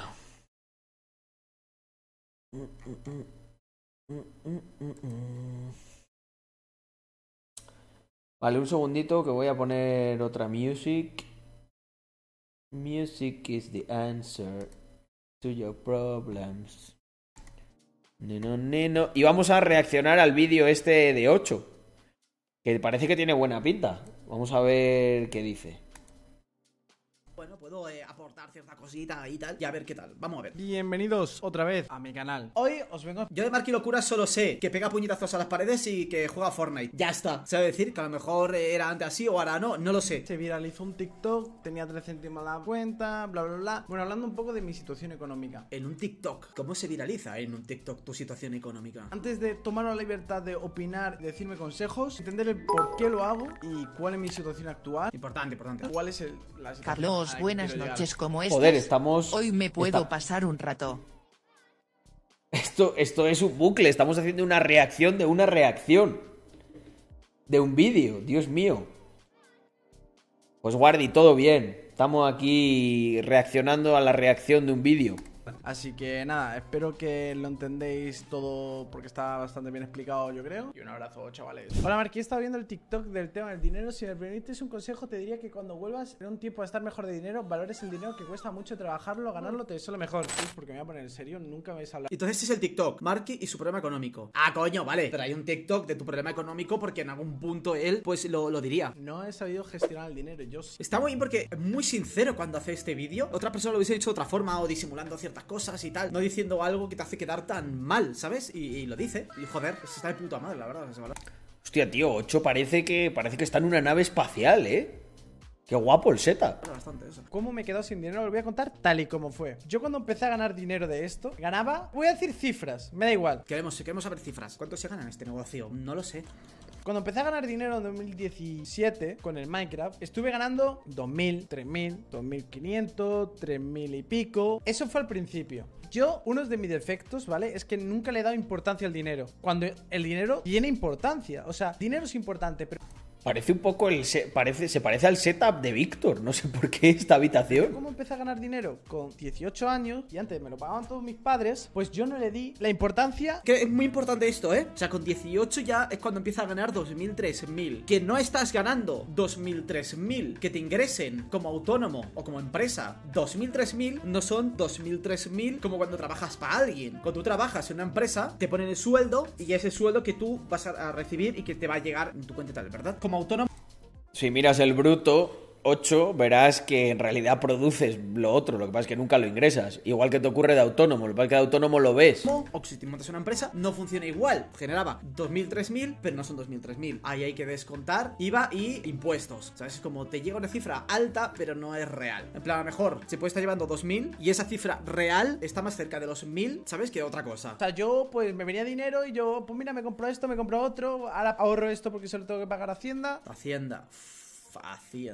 Así todo perfecto. ¿Qué pasa? Que cuando vino el Fortnite, ahí a mí se me lió. Cuando vino el Fortnite, pasé de ganar 2.000, 3.000 al mes a ganar 8.000, 10.000, algunos meses 15.000, en el Subatón 25.000. Claro, luego gano un torneo que me invitan de Fortnite, 30.000 euros. Luego gano otro torneo de Fortnite, 35.000 euros. Luego el código creador gané 200.000 euros. Con el código creador, cuando salió el código creador en Twitch y tal, la gente que se dedicaba a Fortnite se llevó de pasta. O sea, la gente que era ya su comunidad de Fortnite, a mí aún me debe 5.000 euros Epic Games, solo digo. Dinero, me llovía dinero, o sea, literalmente no era consciente de todo el dinero que me venía, que luego había que pagar cosas, obviamente, Hacienda, etc. He reclamado, pero se hacen los locos, ya no me contestan los WhatsApps, hijos de puta. ¿Qué hacía yo, chavales? Yo me gastaba el dinero. No, es no bregar. Igual Fortnite con Hacienda. Se me juntó tanto dinero que, obviamente, tened en cuenta de que esto hay que declararlo, ¿no? Obviamente, que pensad que si se gana mucho dinero, también luego tienes que pagar la mitad. Bueno, no es 100% la mitad, pero para que lo entendamos, sí. Con cifras altas, tú lo sientes como si fuese la mitad. Sí, no es del todo así, pero...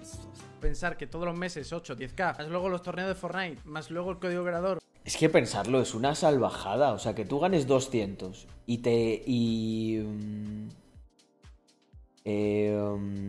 o sea, que tú ganes 200 y que... Me cago en Dios, y que te quiten 100...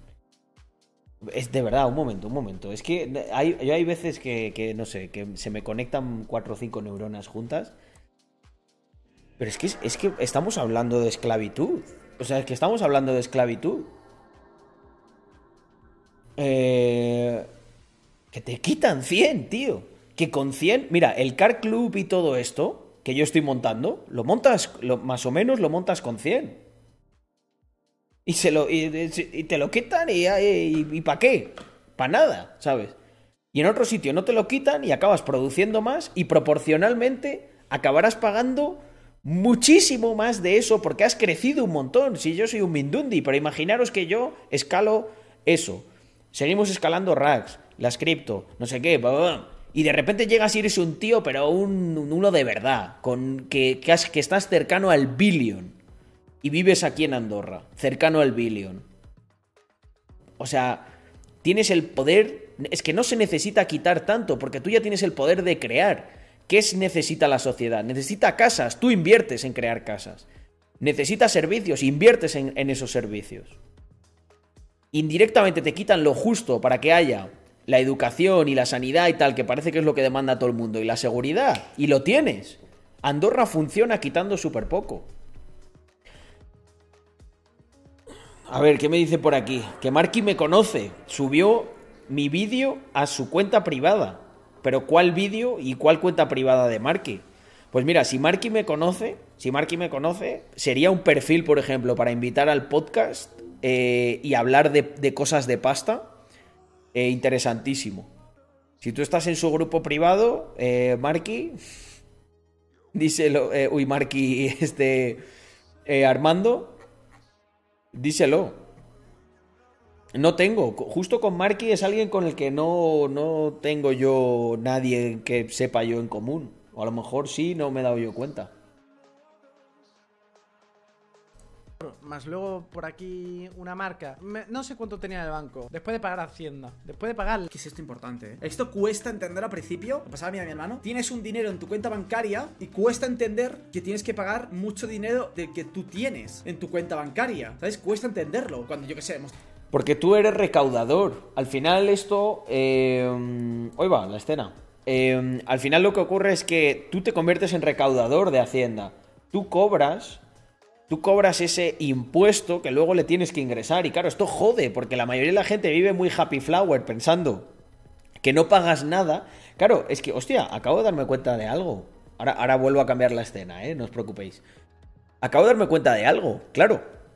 Cuando tú trabajas, como no eres consciente de todo lo que pagas, tú piensas, bueno, como no pago nada, como pago súper poco, porque no soy consciente de lo que estoy pagando, ¡qué guapo! Tengo carreteras de mierda con baches, pero son gratis, médico que me atienden en 6 horas en urgencias, pero es gratis, y no sé qué más pargueladas que son gratis.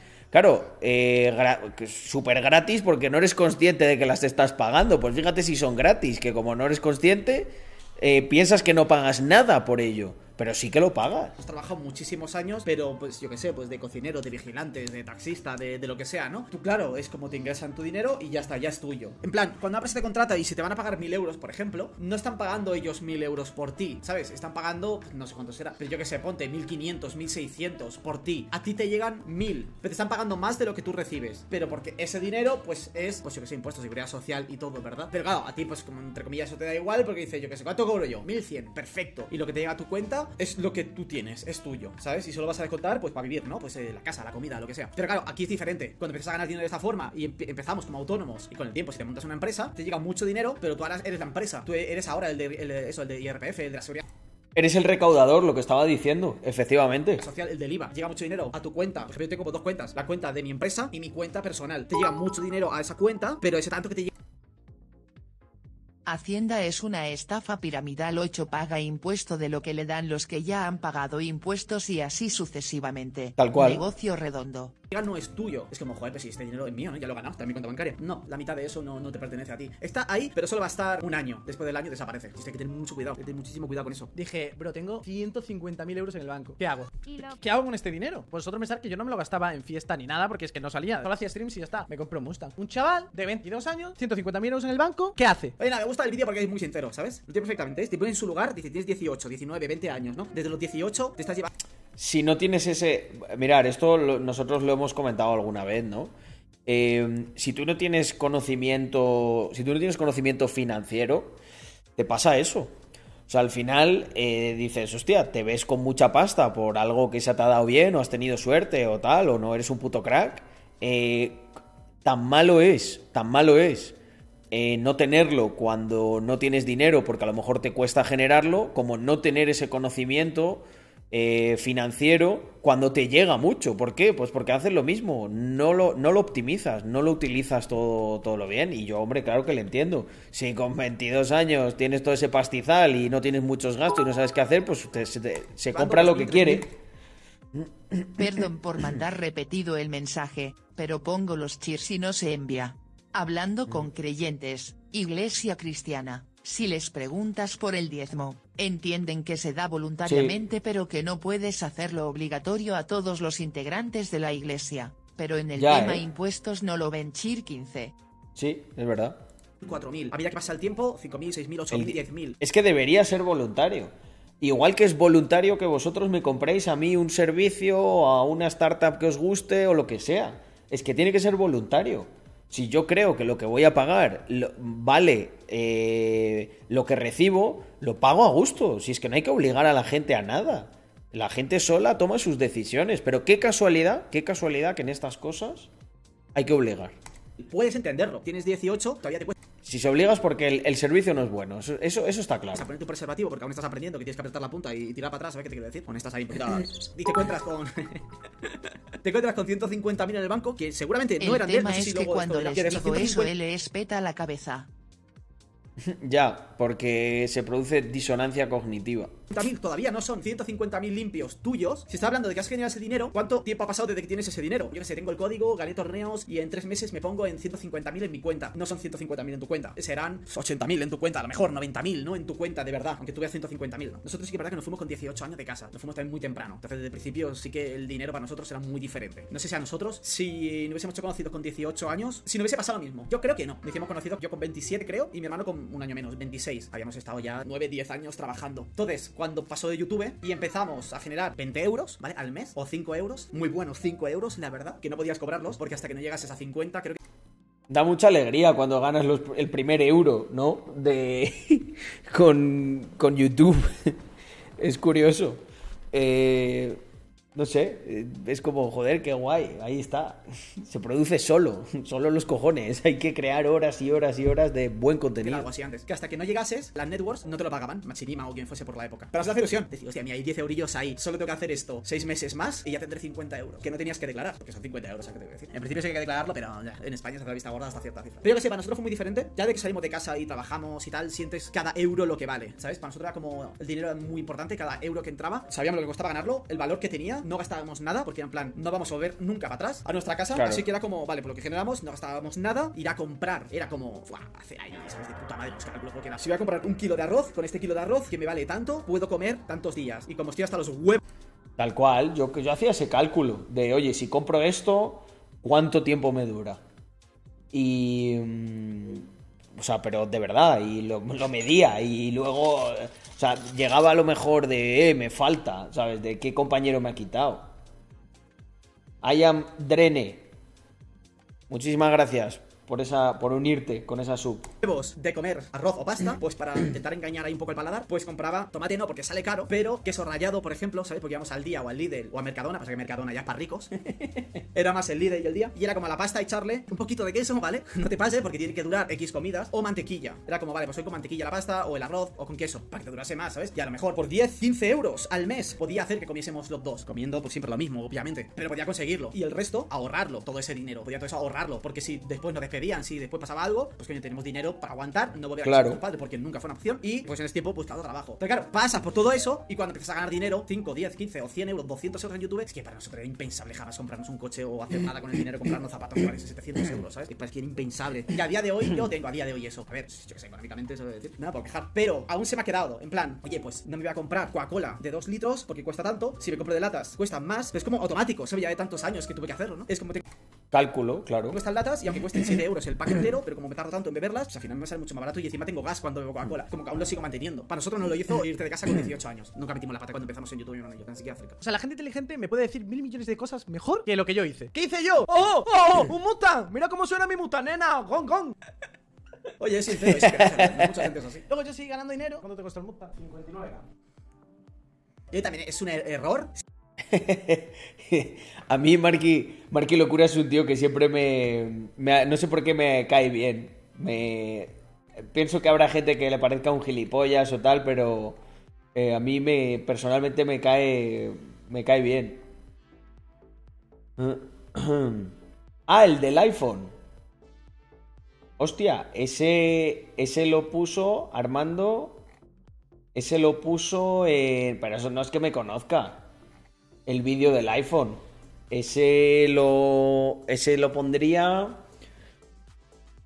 Bueno, igual me sigue, ¿eh? ¿Cómo es Marqui Locuras en... Critican la ineficiencia de la Iglesia Católica, sí, que no la defiendo. 150, ¿no? En la Edad Media, o sea, por ponerle a la gente el diezmo obligatorio, que era para escuelas, monasterios, universidades, caritas, orfanatos, hospitales, etc. Pero ahora que pagan más del 50%, no ven todas las ineficiencias del Estado. Chir 15. Oiga, espera. Pero Discord, ¿por dónde me lo has mandado? Es que tengo muchas... Mira Discord, y tengo 8000 notificaciones en Discord. No sabría ni por dónde mirar. Critica la ineficiencia de la Iglesia Católica, que no la defiendo. En la Edad Media, a poner la gente el diezmo obligatorio. Era para escuelas, monasterios, universidades. Caritas, ahora pagan el 50 y no ven todas las ineficiencias del Estado, porque son la nueva Iglesia. En el general... Vale, pero en el general, ¿de qué grupo? ¿De Rax? ¿De Mr. Crypto? Es que hay mucha vaina. A ver, vamos a ir probando. A ver, general de Mr. Crypto, no.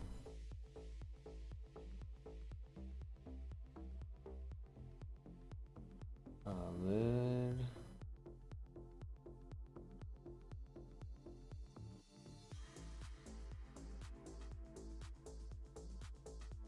general de racks.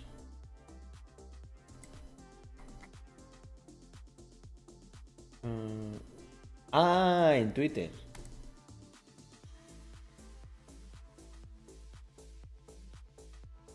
Y ese es el...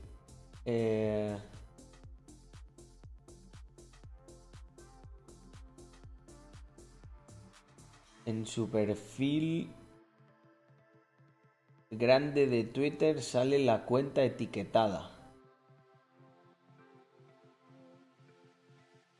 Hostia. Stop thinking, bro.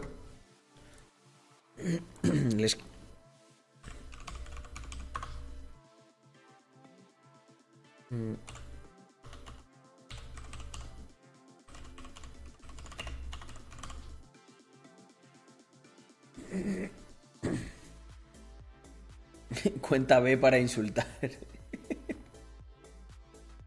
Le voy a contestar.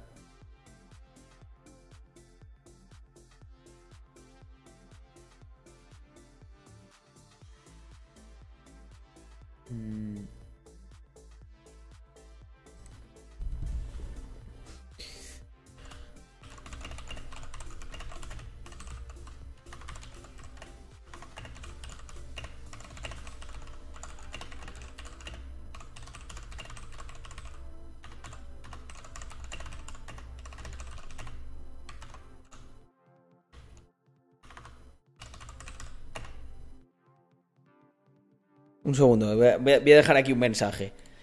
Vamos a sembrar la semilla.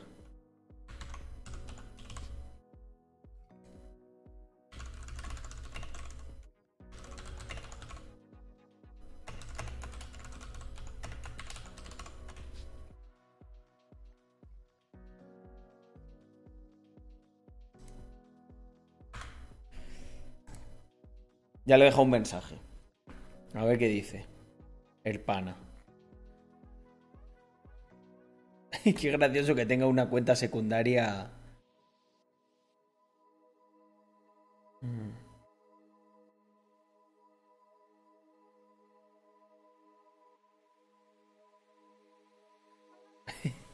Vale, volvemos.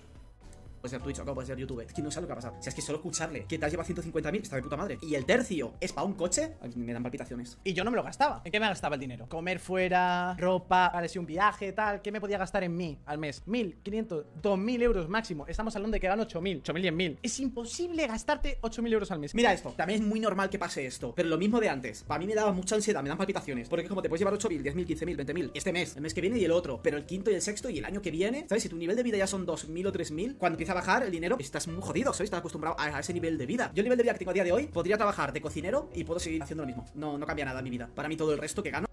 Esa es la clave, ¿eh? No, pues para el banco. Que para nosotros era lo importante, nuestra fantasía sexual, mía de mi hermano. Ir al supermercado era esta, ¿eh? No era grandes coches, ni mansiones, ni piscinas. Era ir al supermercado y no mirar el precio del supermercado. Pero ir al Día o al Lidl, que era como el sitio que íbamos. Era no tener que sacar la puta calculadora.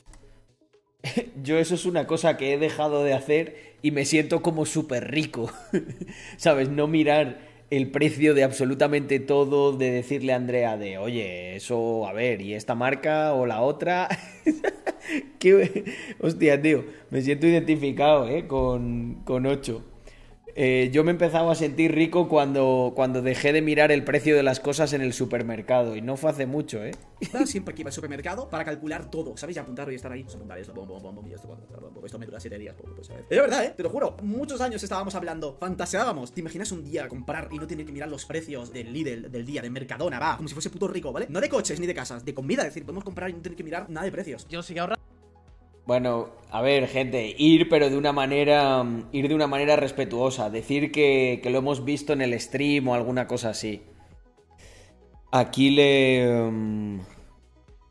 he puesto. Y yo sin partner todavía. Joder. Es que, madre mía. Los de Twitch se pasan. Mira, se ha petado y todo. Mira, aquí está. Le he dicho, vamos a hacer un podcast sobre tus finanzas y sobre iPhones comunistas con mi socio Víctor. Pueden ser risas aquí en Andorra, Marqui. Mañana toca KTD. Siempre es un buen día para hacer un KTD.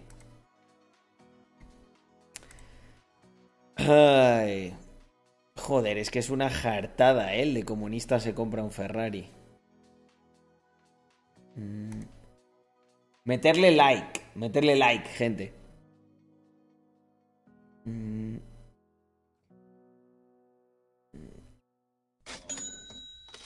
¿Cuántos seguidores me ha brindado ese post viral? Tampoco tantos, ¿eh? Hombre, Capitalist Monk, muchísimas gracias por esos 6 meses, sí señor. Continuamos por aquí. Y me encontré con un dinero considerable. Creo que llegué a 100.000 o a 130.000, no me acuerdo. Bueno, y lo de Andorra, yo no me lo planteé en ningún momento, sino en aquel momento. Y yo lo llego a saber. Me hubiese ido a Andorra, hermano. Instant. Fíjate que no se fue por desconocimiento, tío. Es que también hay que entender, family, que muchas veces nosotros es como... qué obvio, tal, no sé qué. Pero daros cuenta que alguien como Marky, pues era un tío que, claro, que ha ganado mucha pasta, pero que la ha ganado porque estaba haciendo lo que le molaba y, bueno, pues ahí estaba y era bueno, se esforzaba y tal. Pero se le ve que es una persona que se preocupaba absolutamente cero, pero cero por el dinero.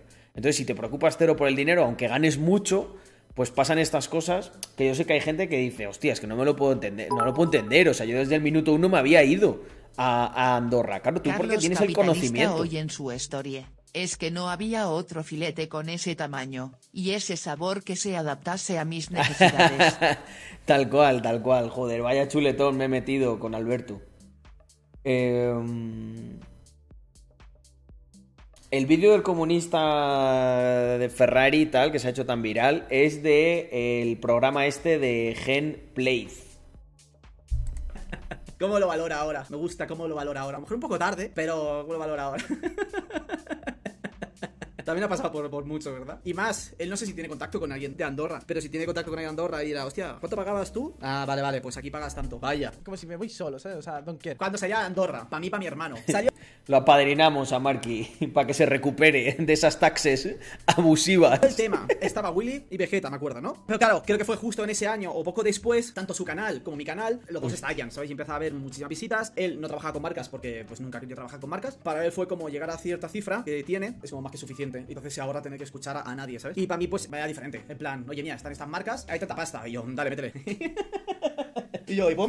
Habla aquí de su hermano, ¿no? ¿Meter dos marcas por vídeo? Ah, de Triline. Mentalidad diferente, ¿verdad? Mismo concepto los dos, pero diferente. Para mí era... Creo que fuimos por caminos diferentes, a mi hermano como yo, ¿no? Y llegó la primera vez pagar impuestos a ese nivel. Como, ¡fua! Y claro, yo empecé a calcular. Esto es verdad. Empecé a calcular. En plan, ¡fua! Pero esto, ¿cuántos kilos de arroz son? No me sobra el dinero. Aguanta, que no se ha terminado la historia. No. Seguí ahorrando dinero, a lo que yo cogí y dije, bueno, me compro una casa en España. Y ahí, pues... Craso error, amigo, en España. Me gusta en España. O sea, se ve arrepentimiento. Mirad. Por el dinero, aguanta, que no se ha terminado la historia. No. Seguí ahorrando dinero, a lo que yo cogí y dije, bueno, me compro una casa en España. Y ahí, pues... En España. Hostia puta.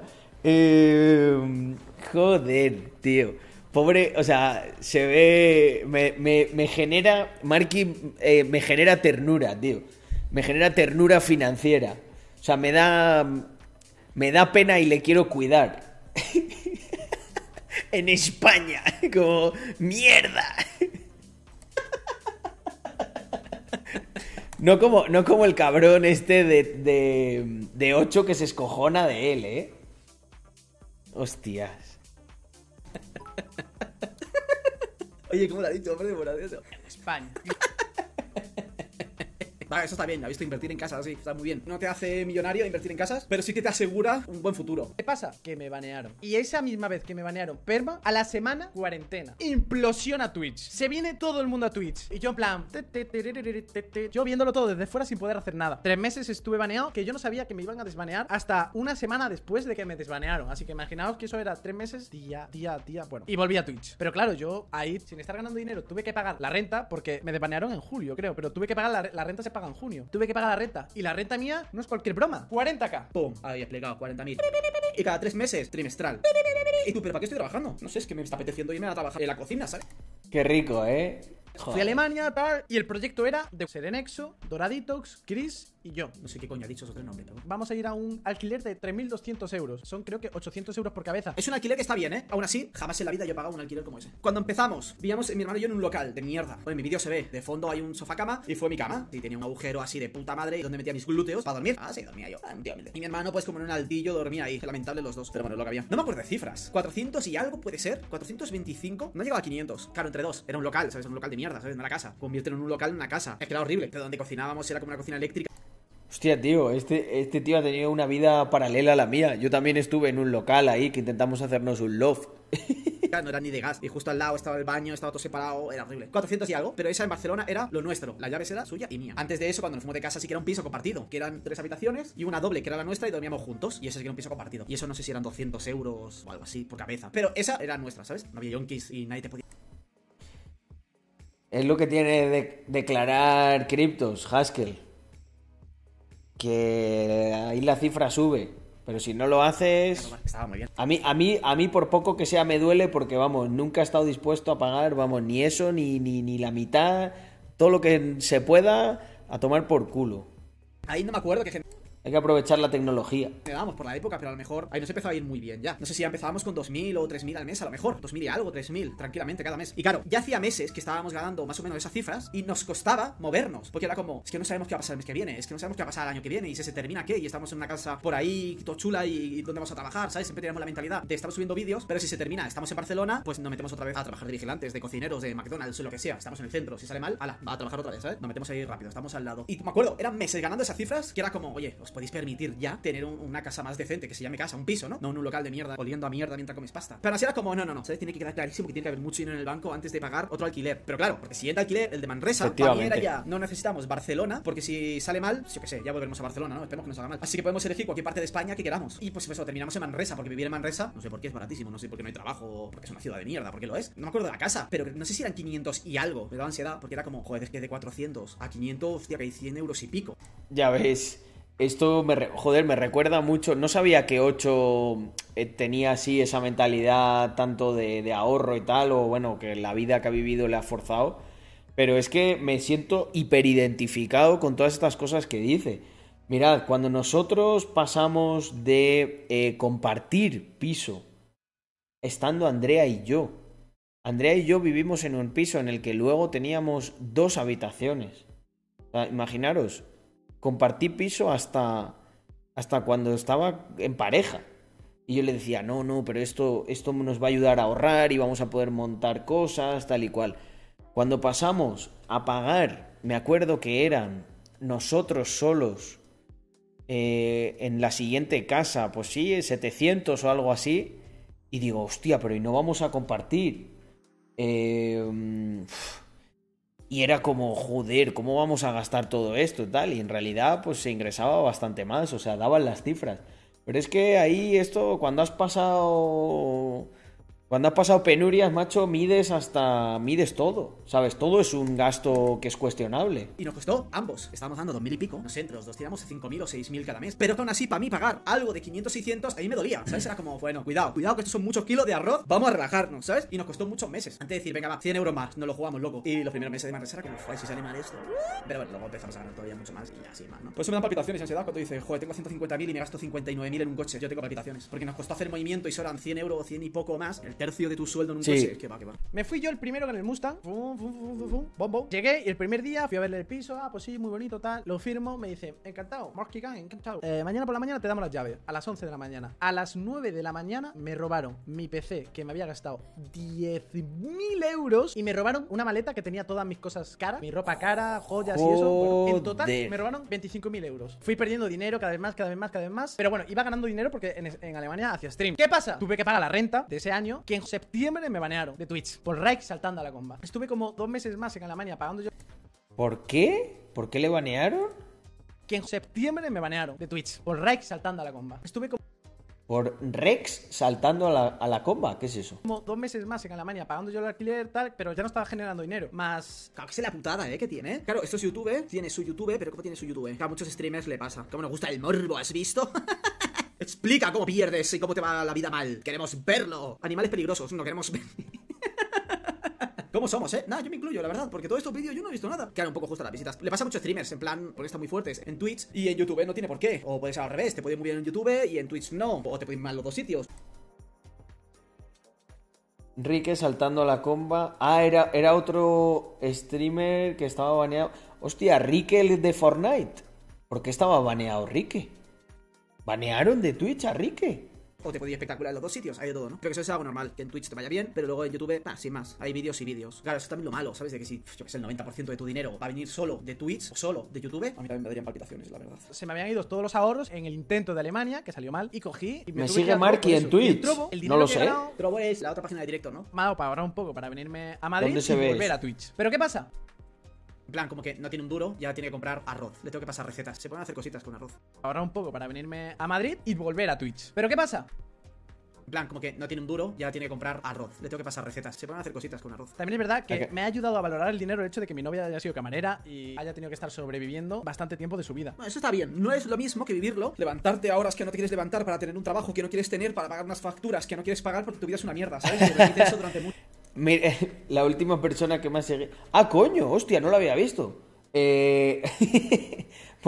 Pues Marquis, si estás por aquí, macho, estamos aquí desde Andorrita viendo tu situación financiera y, joder, les decía a los chicos que sentía ternura financiera por ti, macho. O sea, pero que lo comprendía perfectamente. O sea, lo que les decía a los chicos que al final, aunque tú ganes... O sea, si tú ganas... Tan malo es ganar muchísimo como no ganar cuando luego no sabes gestionarlo. Y bueno... Dos cosas. Ya primera, Marky, te he contestado al tuit.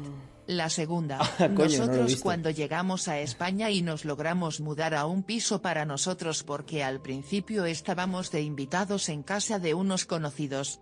Nos tocó dormir muchas noches con el colchón en el suelo porque al principio no daba pa' más. Me dijo mi madre más adelante que hasta calculaban cuánto nos dejábamos en los cereales para poder llegar a final de mes chir 15.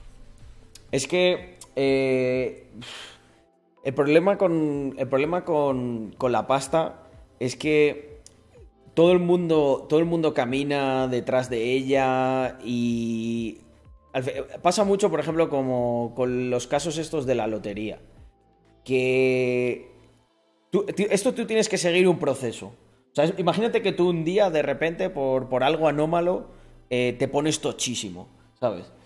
Si tú no... O sea, tú no vas a mantener eso porque no tienes la disciplina de hacer todo lo que hay que hacer ahí. Y ese es el problema. Marky, pues si estás aquí, si te quieres subir y hacemos así una charla previa. Bueno, quería terminar de ver esto. Come arroz. Me hizo mucha gracia la parte esta.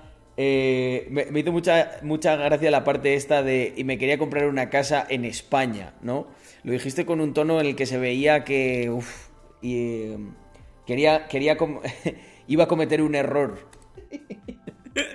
Y súmale a eso comer arroz y pasta casi todos los putos días. Aunque no tenga dinero ahora y tenga que pagar cosas, porque tengo que pagar cosas, obviamente. Hacienda se tiene que seguir pagando, aunque no tenga dinero, se tiene que seguir pagando.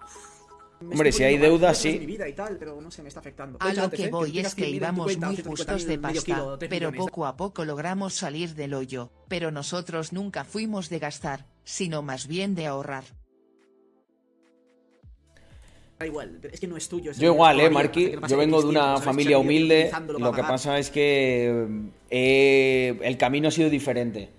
He probado muchas cosas, he ensayado mucho los métodos, he desarrollado una relación con la pasta muy a largo plazo. Y yo lo que ponía de contraejemplo es el caso de muchos de vosotros que tú al final lo que hacías era lo que te gustaba, sin más. Jugar al puto Fortnite o jugar al Minecraft y eso te dio mucha pasta, pero eso no te hace automáticamente entender cuáles son los mecanismos por los que se rige el dinero y el mundo financiero. Por eso yo no... O sea, por eso decía que eso, que me daba como ternura, ¿no? Porque yo también... pues he estado con nada y luego con un poquito más y ahora con mucho Pero es como que he ido desarrollando poco a poco esa relación. Cosas y estás baneado y no puedes ir generando más dinero, estás en negativo en tu cuenta aunque siga entrando dinero. Es horrible, ¿eh? Antes era un niñato, la verdad, sinceramente, lo que hay. Es la realidad, o sea, antes era un niñato y ahora también. Ya, pero...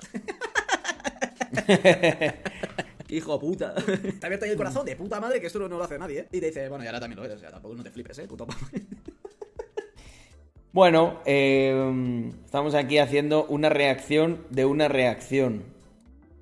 Esto es la maravilla de Twitch. Yo creo que al final es... O sea, ahora te va a tocar hacer... Ahora te va a tocar hacer muchas cosas que antes simplemente te podías permitir el lujo de no pensar en ellas. O sea, ahora te toca, por ejemplo, entender cómo... O sea, cuáles son los mecanismos por los que tú puedes generar dinero.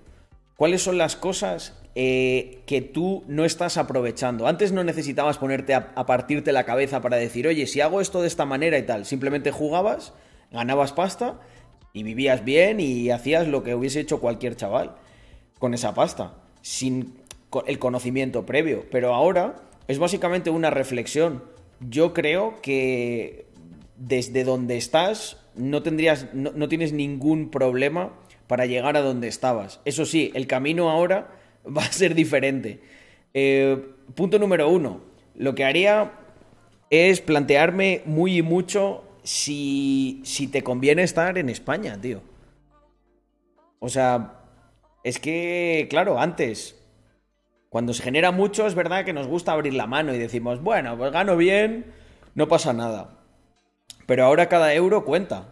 O sea, cada euro que esté en tu bolsillo, en vez de en el bolsillo de cualquier rata que lo maneje en Hacienda, puede causar una diferencia notable. Yo al final, gran parte de mi contenido es ese. O sea, yo he ido contando, he estado en el mundo de las startups. Yo conocí a Víctor, a Wall Street Wolverine, por pura casualidad. Le alquilé yo un Airbnb. Y yo le dije, hostia, he visto lo que haces en redes y tal. Yo creo que te puedo contar cosas sobre el mundo de las startups, sobre la inversión, capital riesgo, etcétera, las cripto... todo lo que ha hecho Víctor de cripto, yo le di la lata para que lo hiciera. Y Víctor me dio la lata a mí para que yo creara contenido porque decía, joder, eres un tío interesante, tienes que contar estas cosas.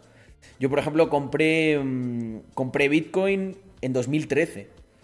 O sea que, a pesar de las subidas y bajadas, estamos positivos. Me gustan mucho los coches, como a ti, pero en vez de comprarme el Porsche que tengo con 20 y pocos, pues esperé un poquito más y me lo compré ya con 20 y muchos. ¿A partir de cuánto te sale a cuenta ir a Andorra? No te creas, Marky, tío. Yo no lo vería de esa manera. A ti, yo creo que a ti, personalmente, te sale a cuentas desde cualquier punto. Tendrías que buscar la manera de hacerlo. Obviamente no puedes ir asumiendo todos los costes porque son importantes y eso ya te habrás informado y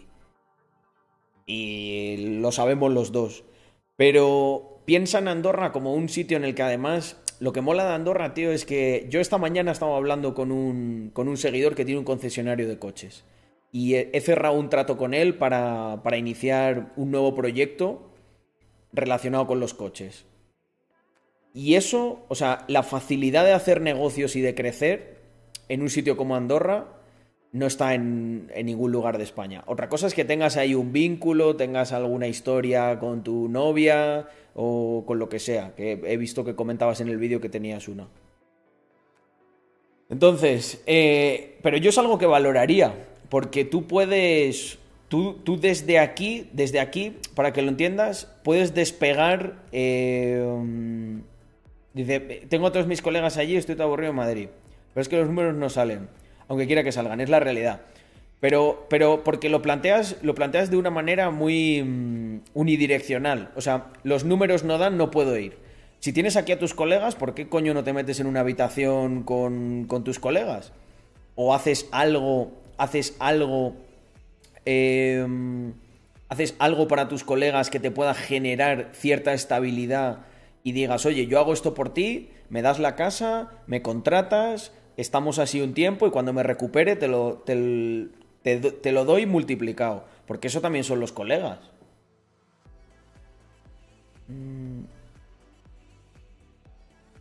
O sea, al final hay que trazar un plan que lógicamente sea... impute muchas más opciones.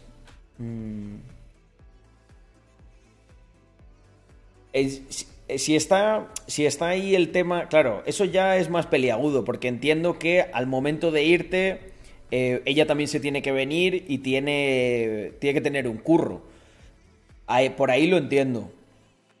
También te digo otra cosa. Estando en España, lo que haces, puedes intentar capitalizarlo de una manera que no te lo tasen tanto. Yo, por ejemplo, que me dedico al mundo de las cripto... Nosotros tenemos, por ejemplo, la colección que más volumen ha facturado ahora mismo del momento. Y bueno, es que Haskell es otro que también ha declarado mucha pasta, ¿no? Haskell, de todo lo de Bitcoin.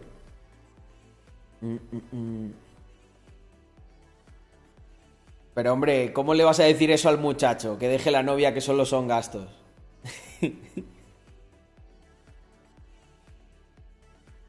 Bueno, pero... Bueno, mira, puedes encontrar la manera de que no sea un gasto y de que sea un apoyo. Yo, por ejemplo, mi chica... tatúa. Yo tengo unos cuantos, ¿eh? Mi última renta fueron 500.000. Joder, cómo me dolería. O sea, si yo hubiese pagado eso a Hacienda... No, es el Haskell real. A mi stream viene el Haskell real, no el Haskell fake ese de Twitch. Hoy tenemos mucha gente famous, ¿eh? En el chat.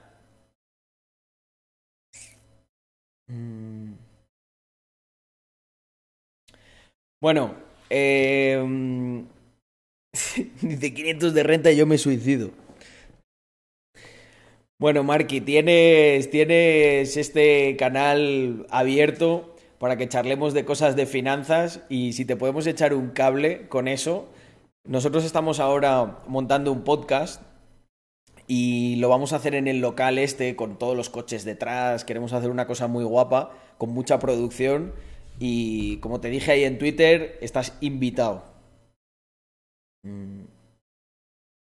Mira, yo en mi caso lo mismo. O sea, mi chica y yo somos un equipo. Ella lleva todo lo de Racks, todo lo de la marca, la parte de e-commerce y todo eso, que es una marca que fundé con Víctor hace ya tiempo. Ahora también hacemos otras cosas más relacionadas con blockchain. Y yo lo que hice fue colocar a Andrea. Bueno, en mi comunidad la conocen, ¿vale? Voy a hablar de ella como si tú también la conocieses. Andrea estudió gestión de producto de moda y se dedicaba a la producción textil. Entonces, al final yo lo vi muy claro. Dije, Andrea lo que tiene que ser es la que me gestione toda la... Para que nos entendamos, es como si... Imagínate que tú tuvieses un merchandising o alguna línea. O sea, tú eres un tío muy conocido en España. La cuestión es que tienes que encontrar palancas de tu imagen para, por ejemplo... ¿Por qué no conocemos a tu novia? Si tu novia tatúa, ¿por qué tú no promocionas eso? Yo es verdad que no soy... O sea, yo hago contenido y luego no sigo mucho contenido, pero lógicamente sabía quién eras. Y les decía a los chicos, a mí Marky es alguien que me ha caído siempre bien, no sé por qué, por esa forma de actuar, ¿sabes? Así, un poco chulesca, ¿no? Pero en el fondo... La gente que nos comportamos así, hay un trasfondo bueno, un trasfondo noble. Yo creo que es básicamente centrarse en cuáles son las palancas que tú puedes aprovechar para volver a generar ingresos, y no solo me centraría en Twitch o en las redes.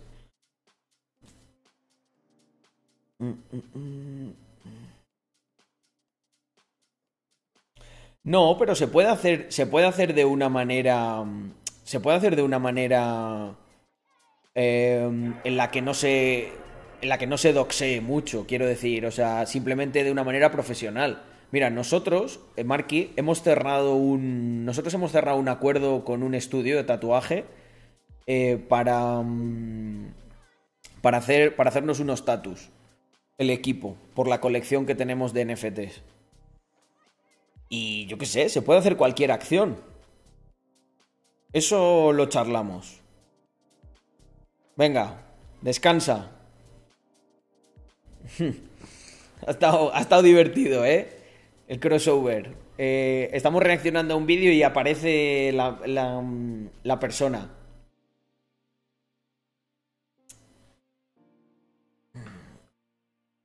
Y al final, gente, es lo que... O sea, los que estáis aquí lo habéis mamado mucho, ¿no? Pero cuando uno tiene que ahorrar. Cuesta muchísimo aguantarse. Pero para que veáis que, hostia, que vienen... Siempre hay vacas, épocas de vacas gordas y épocas de vacas flacas. Lo importante es que cuando vengan vacas flacas tengas para sobrevivir. Lo mejor es mantenerse, porque si te mantienes en las épocas buenas y en las épocas malas, consolidas. Y si consolidas, lo que ocurre es que llega un punto en el que ya las épocas buenas y malas cada vez te afectan menos. Y es una pena, ¿no? Porque el problema es, si creces muchísimo y de repente viene una época mala y tan rápido como creciste caes, no consolidas esa posición. Sin embargo, si cuando tú estás creciendo, aunque sea, aplanas un poco esa curva y lo conviertes en algo más consistente, los bajones no son tan heavies, ¿sabes? Yo por eso no me compré... Yo cuando tenía la edad de Marky, yo me podía haber pillado el Caimán en esa época. Y gozármela. O sea, ser el más fresco de todos mis amigos. De mira, me he comprado con criptomonedas un puto Porsche. Pero yo pensaba, esto igual un día está así y otro está así.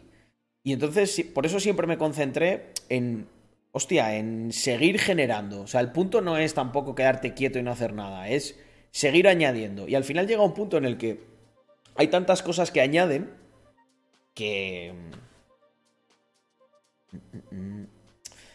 es que es difícil caer. La vida social en Andorra es la polla. O sea, conoces a un montón de gente que todo el mundo tiene un mindset muy emprendedor. Hostia, Haskell tatuándose. Cuando BTC estaba en Haskell, y me decían amigos /conocidos que aproveche que estaba en muchas ganancias para salir con ellos. Y yo, ¿qué verga es salir? Joder. XD. No, que aproveche que estés en ganancias para salir con ellos. O sea, te llevaban a gastar.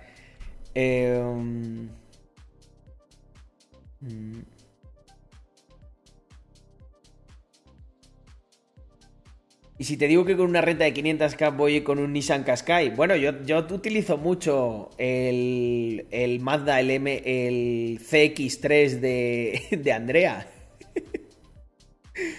Y mi mentalidad es esa, es como, joder, pues, ya lo tiene Andrea, pues lo utilizo, ¿sabes? Es el coche familiar, ¿para qué voy a andar? No, pero quiero coger algo mejor. Pero bueno, también te digo una cosa, Haskell, probablemente porque no te gustan los coches. Si te gustan mucho, mucho los coches y tienes pasta, acabas gastando pasta en eso. Pero entiendo el punto, ¿eh? El problema es que hay gente que le gustan los coches, pero no le gusta sacrificarse y trabajar. Y entonces se compran coches que no pueden permitirse. Y ahí es donde está el problema. Ahí es donde está el problema. Pero yo también me pongo en la piel de la gente que le gustan mucho los coches y...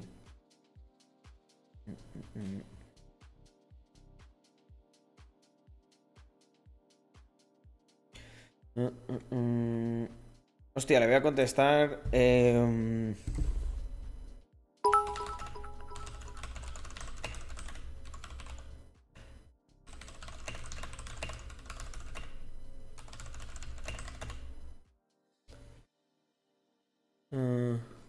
Un segundo.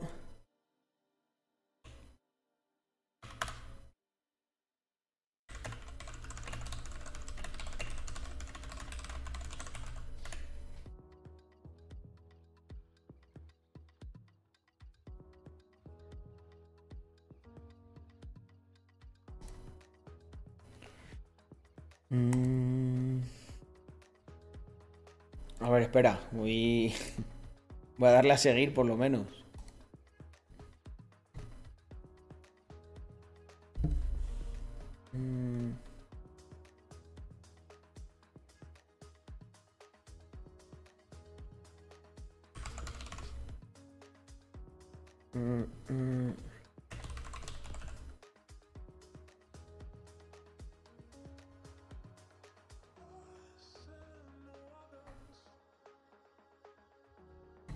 Vale, listo. Financiar un coche que no te puedes permitir. Financiar tu pobreza. Pero bueno, no sé. A ver, dice, a mí me gustan, pero no sé. Estoy ya todo pureta. La familia luego me gusta para un rato, pero tener que cuidar del todo rato es un dolor de cabeza. Lo entiendo. Pero no eres un cargay. No eres un loco de los coches. Si no, te daría igual y tendrías tu plaza de parking exclusiva para tu coche y lo tendrías ahí. Pero entiendo que, bueno, que es una cosa que como experiencia está bien y ya está.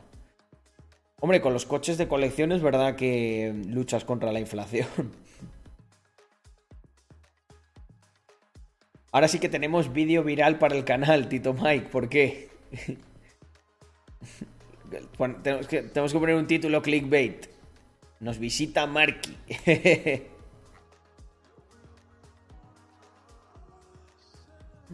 En realidad ha sido guapo porque no habíamos terminado la reacción y se ha incorporado la persona a la que estábamos reaccionando. Esto en Twitch no creo que pase todos los días, no, así en general, digo.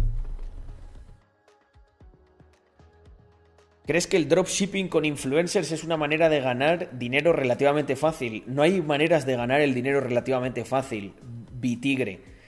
Y cuando veis a alguien, por ejemplo, el caso de Marky, que dices, joder, pero mira, él lo ganó muy fácil. Sí, claro, lo ganó muy fácil porque era bueno en lo que hacía, le encantaba, estuvo en el momento adecuado y tal, pero tenéis que entender que la mayoría de gente que gana pasta tiene como que diseñar el método con el que lo va a hacer. Ensayo, error muchas veces, probar.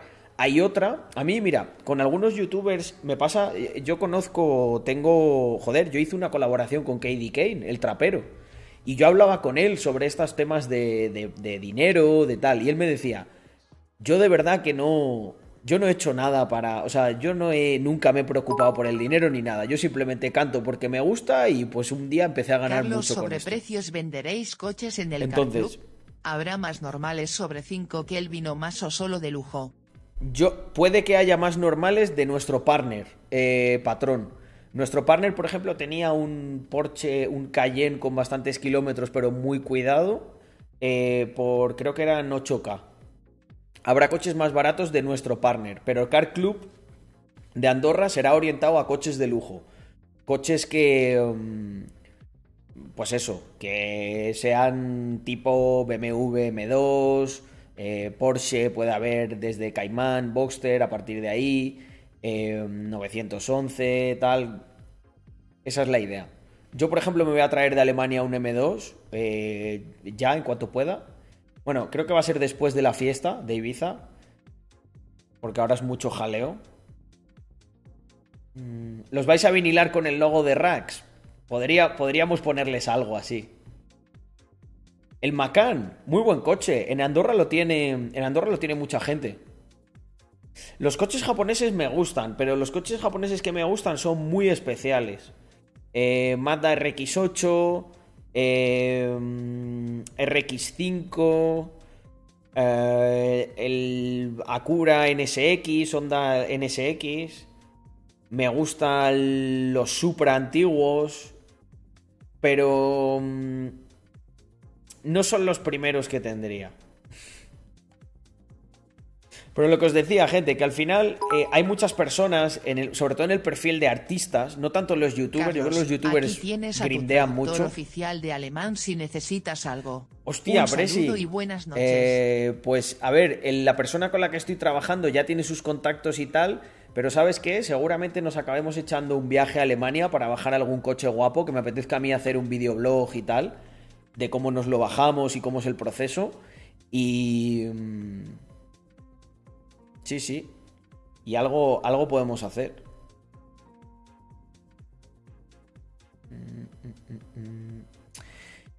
Lo que estaba diciendo, gente, que hay un nicho, sobre todo en los artistas, que es mucha gente que gana un huevo de pasta, pero no tiene ningún plan para hacerlo. Entonces, claro, muchas otras personas los toman como modelos y dicen, no, mira, es que este sin hacer nada o de manera fácil lo ganó. No existe. Puedes tener... Me voy a dormir. Muy buen directo. Buenas noches, Carlos y capitalistas del chat. Descansa, Guardi. Descansa. Descansa, que para generar capital hay que estar bien de energía, durante el día. Pues eso, lo que os decía, mucha de esta gente no tiene un plan y el problema es que otros los tomen como modelos, ¿sabes? La mayoría de gente que se gana la vida de las redes, un porcentaje, a lo mejor pequeño. O sea, yo creo que el caso de Marky también en sí mismo es excepcional. O sea, Marky se las sudaba absolutamente la pasta y no se preocupaba. Pero él, probablemente, si charlamos con él otro día y tal, le preguntaremos sobre eso, ¿no? Sobre sus compañeros de profesión.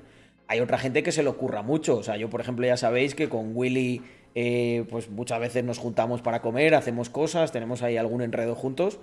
Y son personas que también han ganado muchísimo de las redes, pero son personas que luego miden muchísimo todas las inversiones, todo lo que hacen. O sea, tienen esa mentalidad más de empresario, ¿vale? Y no pasa nada, nadie tiene por qué nacer con ello o le tiene que interesar. O sea, si a ti te gusta jugar y encima te pagan bien por ello, pues disfruta.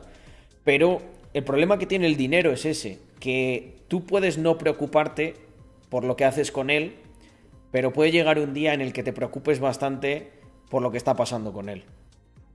Y porque necesitamos el dinero para vivir. No le guste a la gente más o menos. ¿Tú con qué compras la comida? Con dinero. ¿Con qué te compras una casa? Con dinero. Si te quieres ir a otro sitio y te quieres mudar, ¿qué necesitas? Dinero. Si quieres hacer una vida maravillosa con tu chica y tal, que yo también soy... O sea, con Andrea llevo muchísimos años y tal. Necesitas dinero. Si pasa algo y quieres estar cubierto, ¿qué necesitas? Dinero. Entonces al final, cuando ya te das cuenta de que es importante, empiezas a tratarlo con mucho más respeto. Cuando no lo consideras que es algo importante, porque tienes... Esto es... en el vídeo Marky explicaba que, dice, a mí no me importaba el dinero porque, claro, vivía en casa de sus padres y lo tenía todo cubierto. Si al final es una cuestión, gente, de incentivos. No es que haya personas malas, personas buenas, tal, normalmente está ligado a los incentivos. ¿Qué incentivo tenía Marky? Decidme, ¿qué incentivo tenía Marky para preocuparse él por el dinero? Pero si sabe, él pensaría, bueno, pues ahora estoy ganando bien y si no gano no pasa nada porque sigo aquí en casa y de comer y techo y eso tengo y ya está, ¿sabes? Pues voy a dedicarme a lo que me gusta, continúo haciendo esto. Sin embargo, cuando estás en otra situación, por eso yo digo, gente, que estar un poquito puteado, te hace valorar mucho las cosas. Si de repente un día, imagínate que se raya la mamá de Marky y le dice a tomar por culo, o aquí empiezas a contribuir o a tomar por culo. Probablemente en ese momento, Marky a lo mejor dice, hostia, ojo, peligra mi oasis de tranquilidad. Ahora no me gusta, pero tengo que pensar en el dinero. Vale, pues si me voy y me gasto esto y no sé qué, tal, y empiezas ahí a hacer, pues por ejemplo, lo que yo siempre digo, tienes que provisionar, que también lo decía Ocho en el vídeo. Como Ocho y su hermano iban bastante pelados, lo que hacían era provisionar el dinero.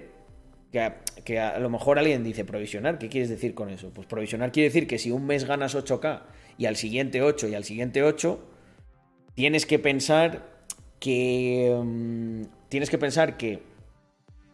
Te cunde a lo mejor dejar 16, que no tocas para nada, y no ajustar tu gasto a los 8 que vas a ganar el siguiente, sino ajustar el gasto a un porcentaje razonable de un K2 y estar ahí. Y llega un punto en el que tienes tantísimo, porque Marky, por las cifras que ha hablado, el tope en el que llegó así de cash, sin contar con los impuestos, fue 200. Es que con 200, yo os lo digo muchas veces, con 100K invertidos o con 200, no vives de la inversión, es complicado, porque un día eso te pega un... Fijaos las cripto, imagínate algún descerebrado que lo pone todo en cripto y te pega un bajón eso del 80%. Te quedaste a dos velas y tenías 200k. Entonces, por eso yo digo que tienes que tener varias fuentes de ingresos. Nosotros tenemos varias empresas. Yo, por ejemplo, tengo como consultor, ya tengo trabajo. Yo podría vivir solo como consultor. Pero podría vivir solo también con el sueldo que me paga Serranx. Podría vivir solo con lo que me paga los royalties, la colección. Podría vivir solo con un montón de cosas. Entonces, ¿qué ocurre? Se te cae una, se te cae dos, pues no pasa nada, te tambaleas un poco, pero todavía te quedan pilares. Pero claro, si tu única fuente de ingresos es una, imaginarlo como un pilar. O sea, si tú tienes solo un pilar, que es, en el caso de Marky, los ingresos de Twitch. Entonces, que en mi opinión, volví a cometer un error de decir, no, pero es que solo con Twitch no me da. No. Es que no tienes que pensar solo en Twitch. Es que lo que tienes que pensar es en cómo utilizo Twitch para apalancarme, cómo utilizo mi imagen para apalancarme, y en vez de tener solo una fuente de ingresos, si esto se cae, ¿qué ocurre? ¡Pum! Al suelo. Si tú tienes dos, pues hostia, si se te cae una, se tambalea pero se queda, tal. Pero tú imagínate que tienes cinco. Es que se te cae una, se te cae esta y ni lo notas. A mí se me cae una de las fuentes de ingreso, no lo noto, porque además no gasto mucho, ¿sabes? Y dice a lo mejor alguien, hostia, Carlos, no gastas mucho porque te quieres pillar un GT4, ya, no te jode, cabrón, porque ahora, después de todos esos años, sí que ingreso muchísimo más. Y ya no ingresar, incluso que, por ejemplo, el ahorro de holdings históricos, cosas que nunca toco, ¿no? O sea, yo podría vivir mucho. Mira, dice Haskell, yo en su día calculé el mínimo para retirarme y serían 3-4 millones. Con 100k de inversión no haces nada, absolutamente nada. Así de duro como suena, con 100k no haces absolutamente nada. Malvives pendiente de un gráfico y con riesgo de ruina en cualquier momento y estresadísimo. Lo que dice Haskell es muy razonable. Con 3 o 4 millones, si queréis os lo desgrano. Seguro que Haskell más o menos iba a estar de acuerdo conmigo. Con 3 o 4 millones, ¿qué puedes hacer? Mira, tú con 3 o 4 millones te construyes un pequeño portfolio de viviendas, ¿sabes? No te pongas a comprar cosas muy caras. Compras cosas que puedas alquilar rápido, que tengan mucha demanda y que estén costando. Bueno, ahora han subido mucho, pero por ejemplo aquí en Andorra, yo me acuerdo cuando vine, las casas estas de alquiler vacacional y tal, las tenías por 60k. Ahora están en 100, 100 y algo. Pero te coges y te compras, destinas 1 millón, por ejemplo. 1 millón es mucho igual, yo destinaría 600k. Tienes 6 de esas casas. Provisiona otros 400k para gastos y para historia. Ya tienes 1 millón bloqueado. Pero es 1 millón que te está produciendo. Porque si le metes un 7%, vamos a calcularlo, le metes un 7%, que es la media, y realmente si te lo curras con Airbnb, produces más. Vale, tienes una inversión de 600.000 más el 7%, estoy tirando por lo bajo. Ya tienes un cash flow ahí de 42k, ¿vale? Y si el mercado inmobiliario baja, pues bueno, pegas ahí una corrección. Pero más o menos si esto lo haces a 10, 15, 20 años, mantienes, se te sube y estás generando 42. En 10 años has generado 420k, Ojito con esto. Ojito con esto.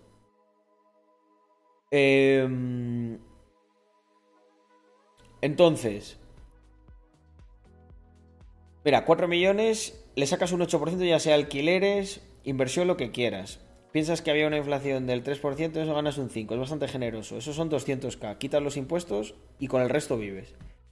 Yo invertiría más, Haskell, o sea, yo movería todo más. Yo lo que haría es, luego, coges otro millón. Y lo que haces es, lo pones en... Lo divides en indexados, en cuentas de ahorros, en alguna cosita de estas que te dé porcentaje. Una parte más de Generate, incluso, con algún staking, alguna historia de cripto.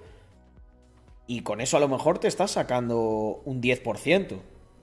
Obviamente tiene más riesgo. Luego, otro millón lo dejas para jugar con él. inviertes en empresas, cosas que te den mucho cash flow, que tengan potencial de crecer. Y otro millón lo tienes, o sea, yo tendría en cash, teniendo 4 millones, trataría de tener en cash más o menos unos 600, 700 o algo así. Y tienes 200 con los que te puedes proponer pagar tus gastos y con el resto de cosas que te dan pasivos, ir ciclando eso eternamente. Y creces. O sea, con lo que Haskell es todavía más conservador. Con lo que yo digo, te mantienes y creces el patrimonio y te cubres ante cualquier eventualidad en el futuro. No te vas a hacer millonario, no multiplicas a lo mejor, pero...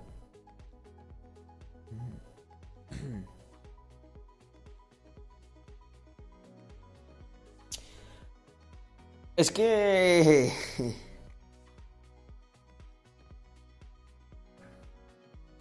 Hay que darle al coco, gente. Retirarse son palabras mayores. Bueno, family, yo creo que por hoy lo tenemos. Lo que hice BTigre fue trabajar, tío. Trabajar, ahorrar y hacer dólar cost average durante muchos años. Invertí, y aparte de lo que invertía, me sobraba para ahorrar y me empecé a montar startups. Y con las startups generé más cash flow y también más net worth, porque las startups valen cada vez más. Pero no es fácil, no hay fuentes de ingresos fácil. Lo que tienes que poner es a probar cosas ya y aprender. Quédate en este canal, BTigre, que hoy ya me pillas que me voy, pero te aseguro que puedes aprender un montón. Y si no, métete en... Mira, ¿quieres 6 fuentes de ingresos marroneras? Pues métete en alguno de mis canales de YouTube, gente, que estamos aquí, estamos on fire. Hemos subido unos cuantos videitos muy guapos que están gustando un montón. Los 2 camino a las 2000 visitas, mirad. Darles amor, gente. Compartidlos. El de 6 fuentes de ingresos marroneras es compartible por un montón de gente. Comentad las fuentes de ingresos marroneras que vosotros hayáis tenido. Que me voy a poner pilas con todos los comentarios y con la gente que aporte ahí. Les voy a contestar o voy a utilizar sus ideas para otros vídeos. Y por supuesto, suscribiros, que a los 10.000, hacemos house tour, que sé que estáis deseando aquí por la nueva casa. Bueno, que ya llevo casi, voy a llevar un año. Casi nada para el cuerpo lo que hemos tenido hoy. Hemos tenido un invitado de renombre. Así que nada, family, lo dicho por mi buen amigo, el inversor, creador del hashtag Viva Rax Mafia. Nos vemos mañana con más y mejor. ¡Chao!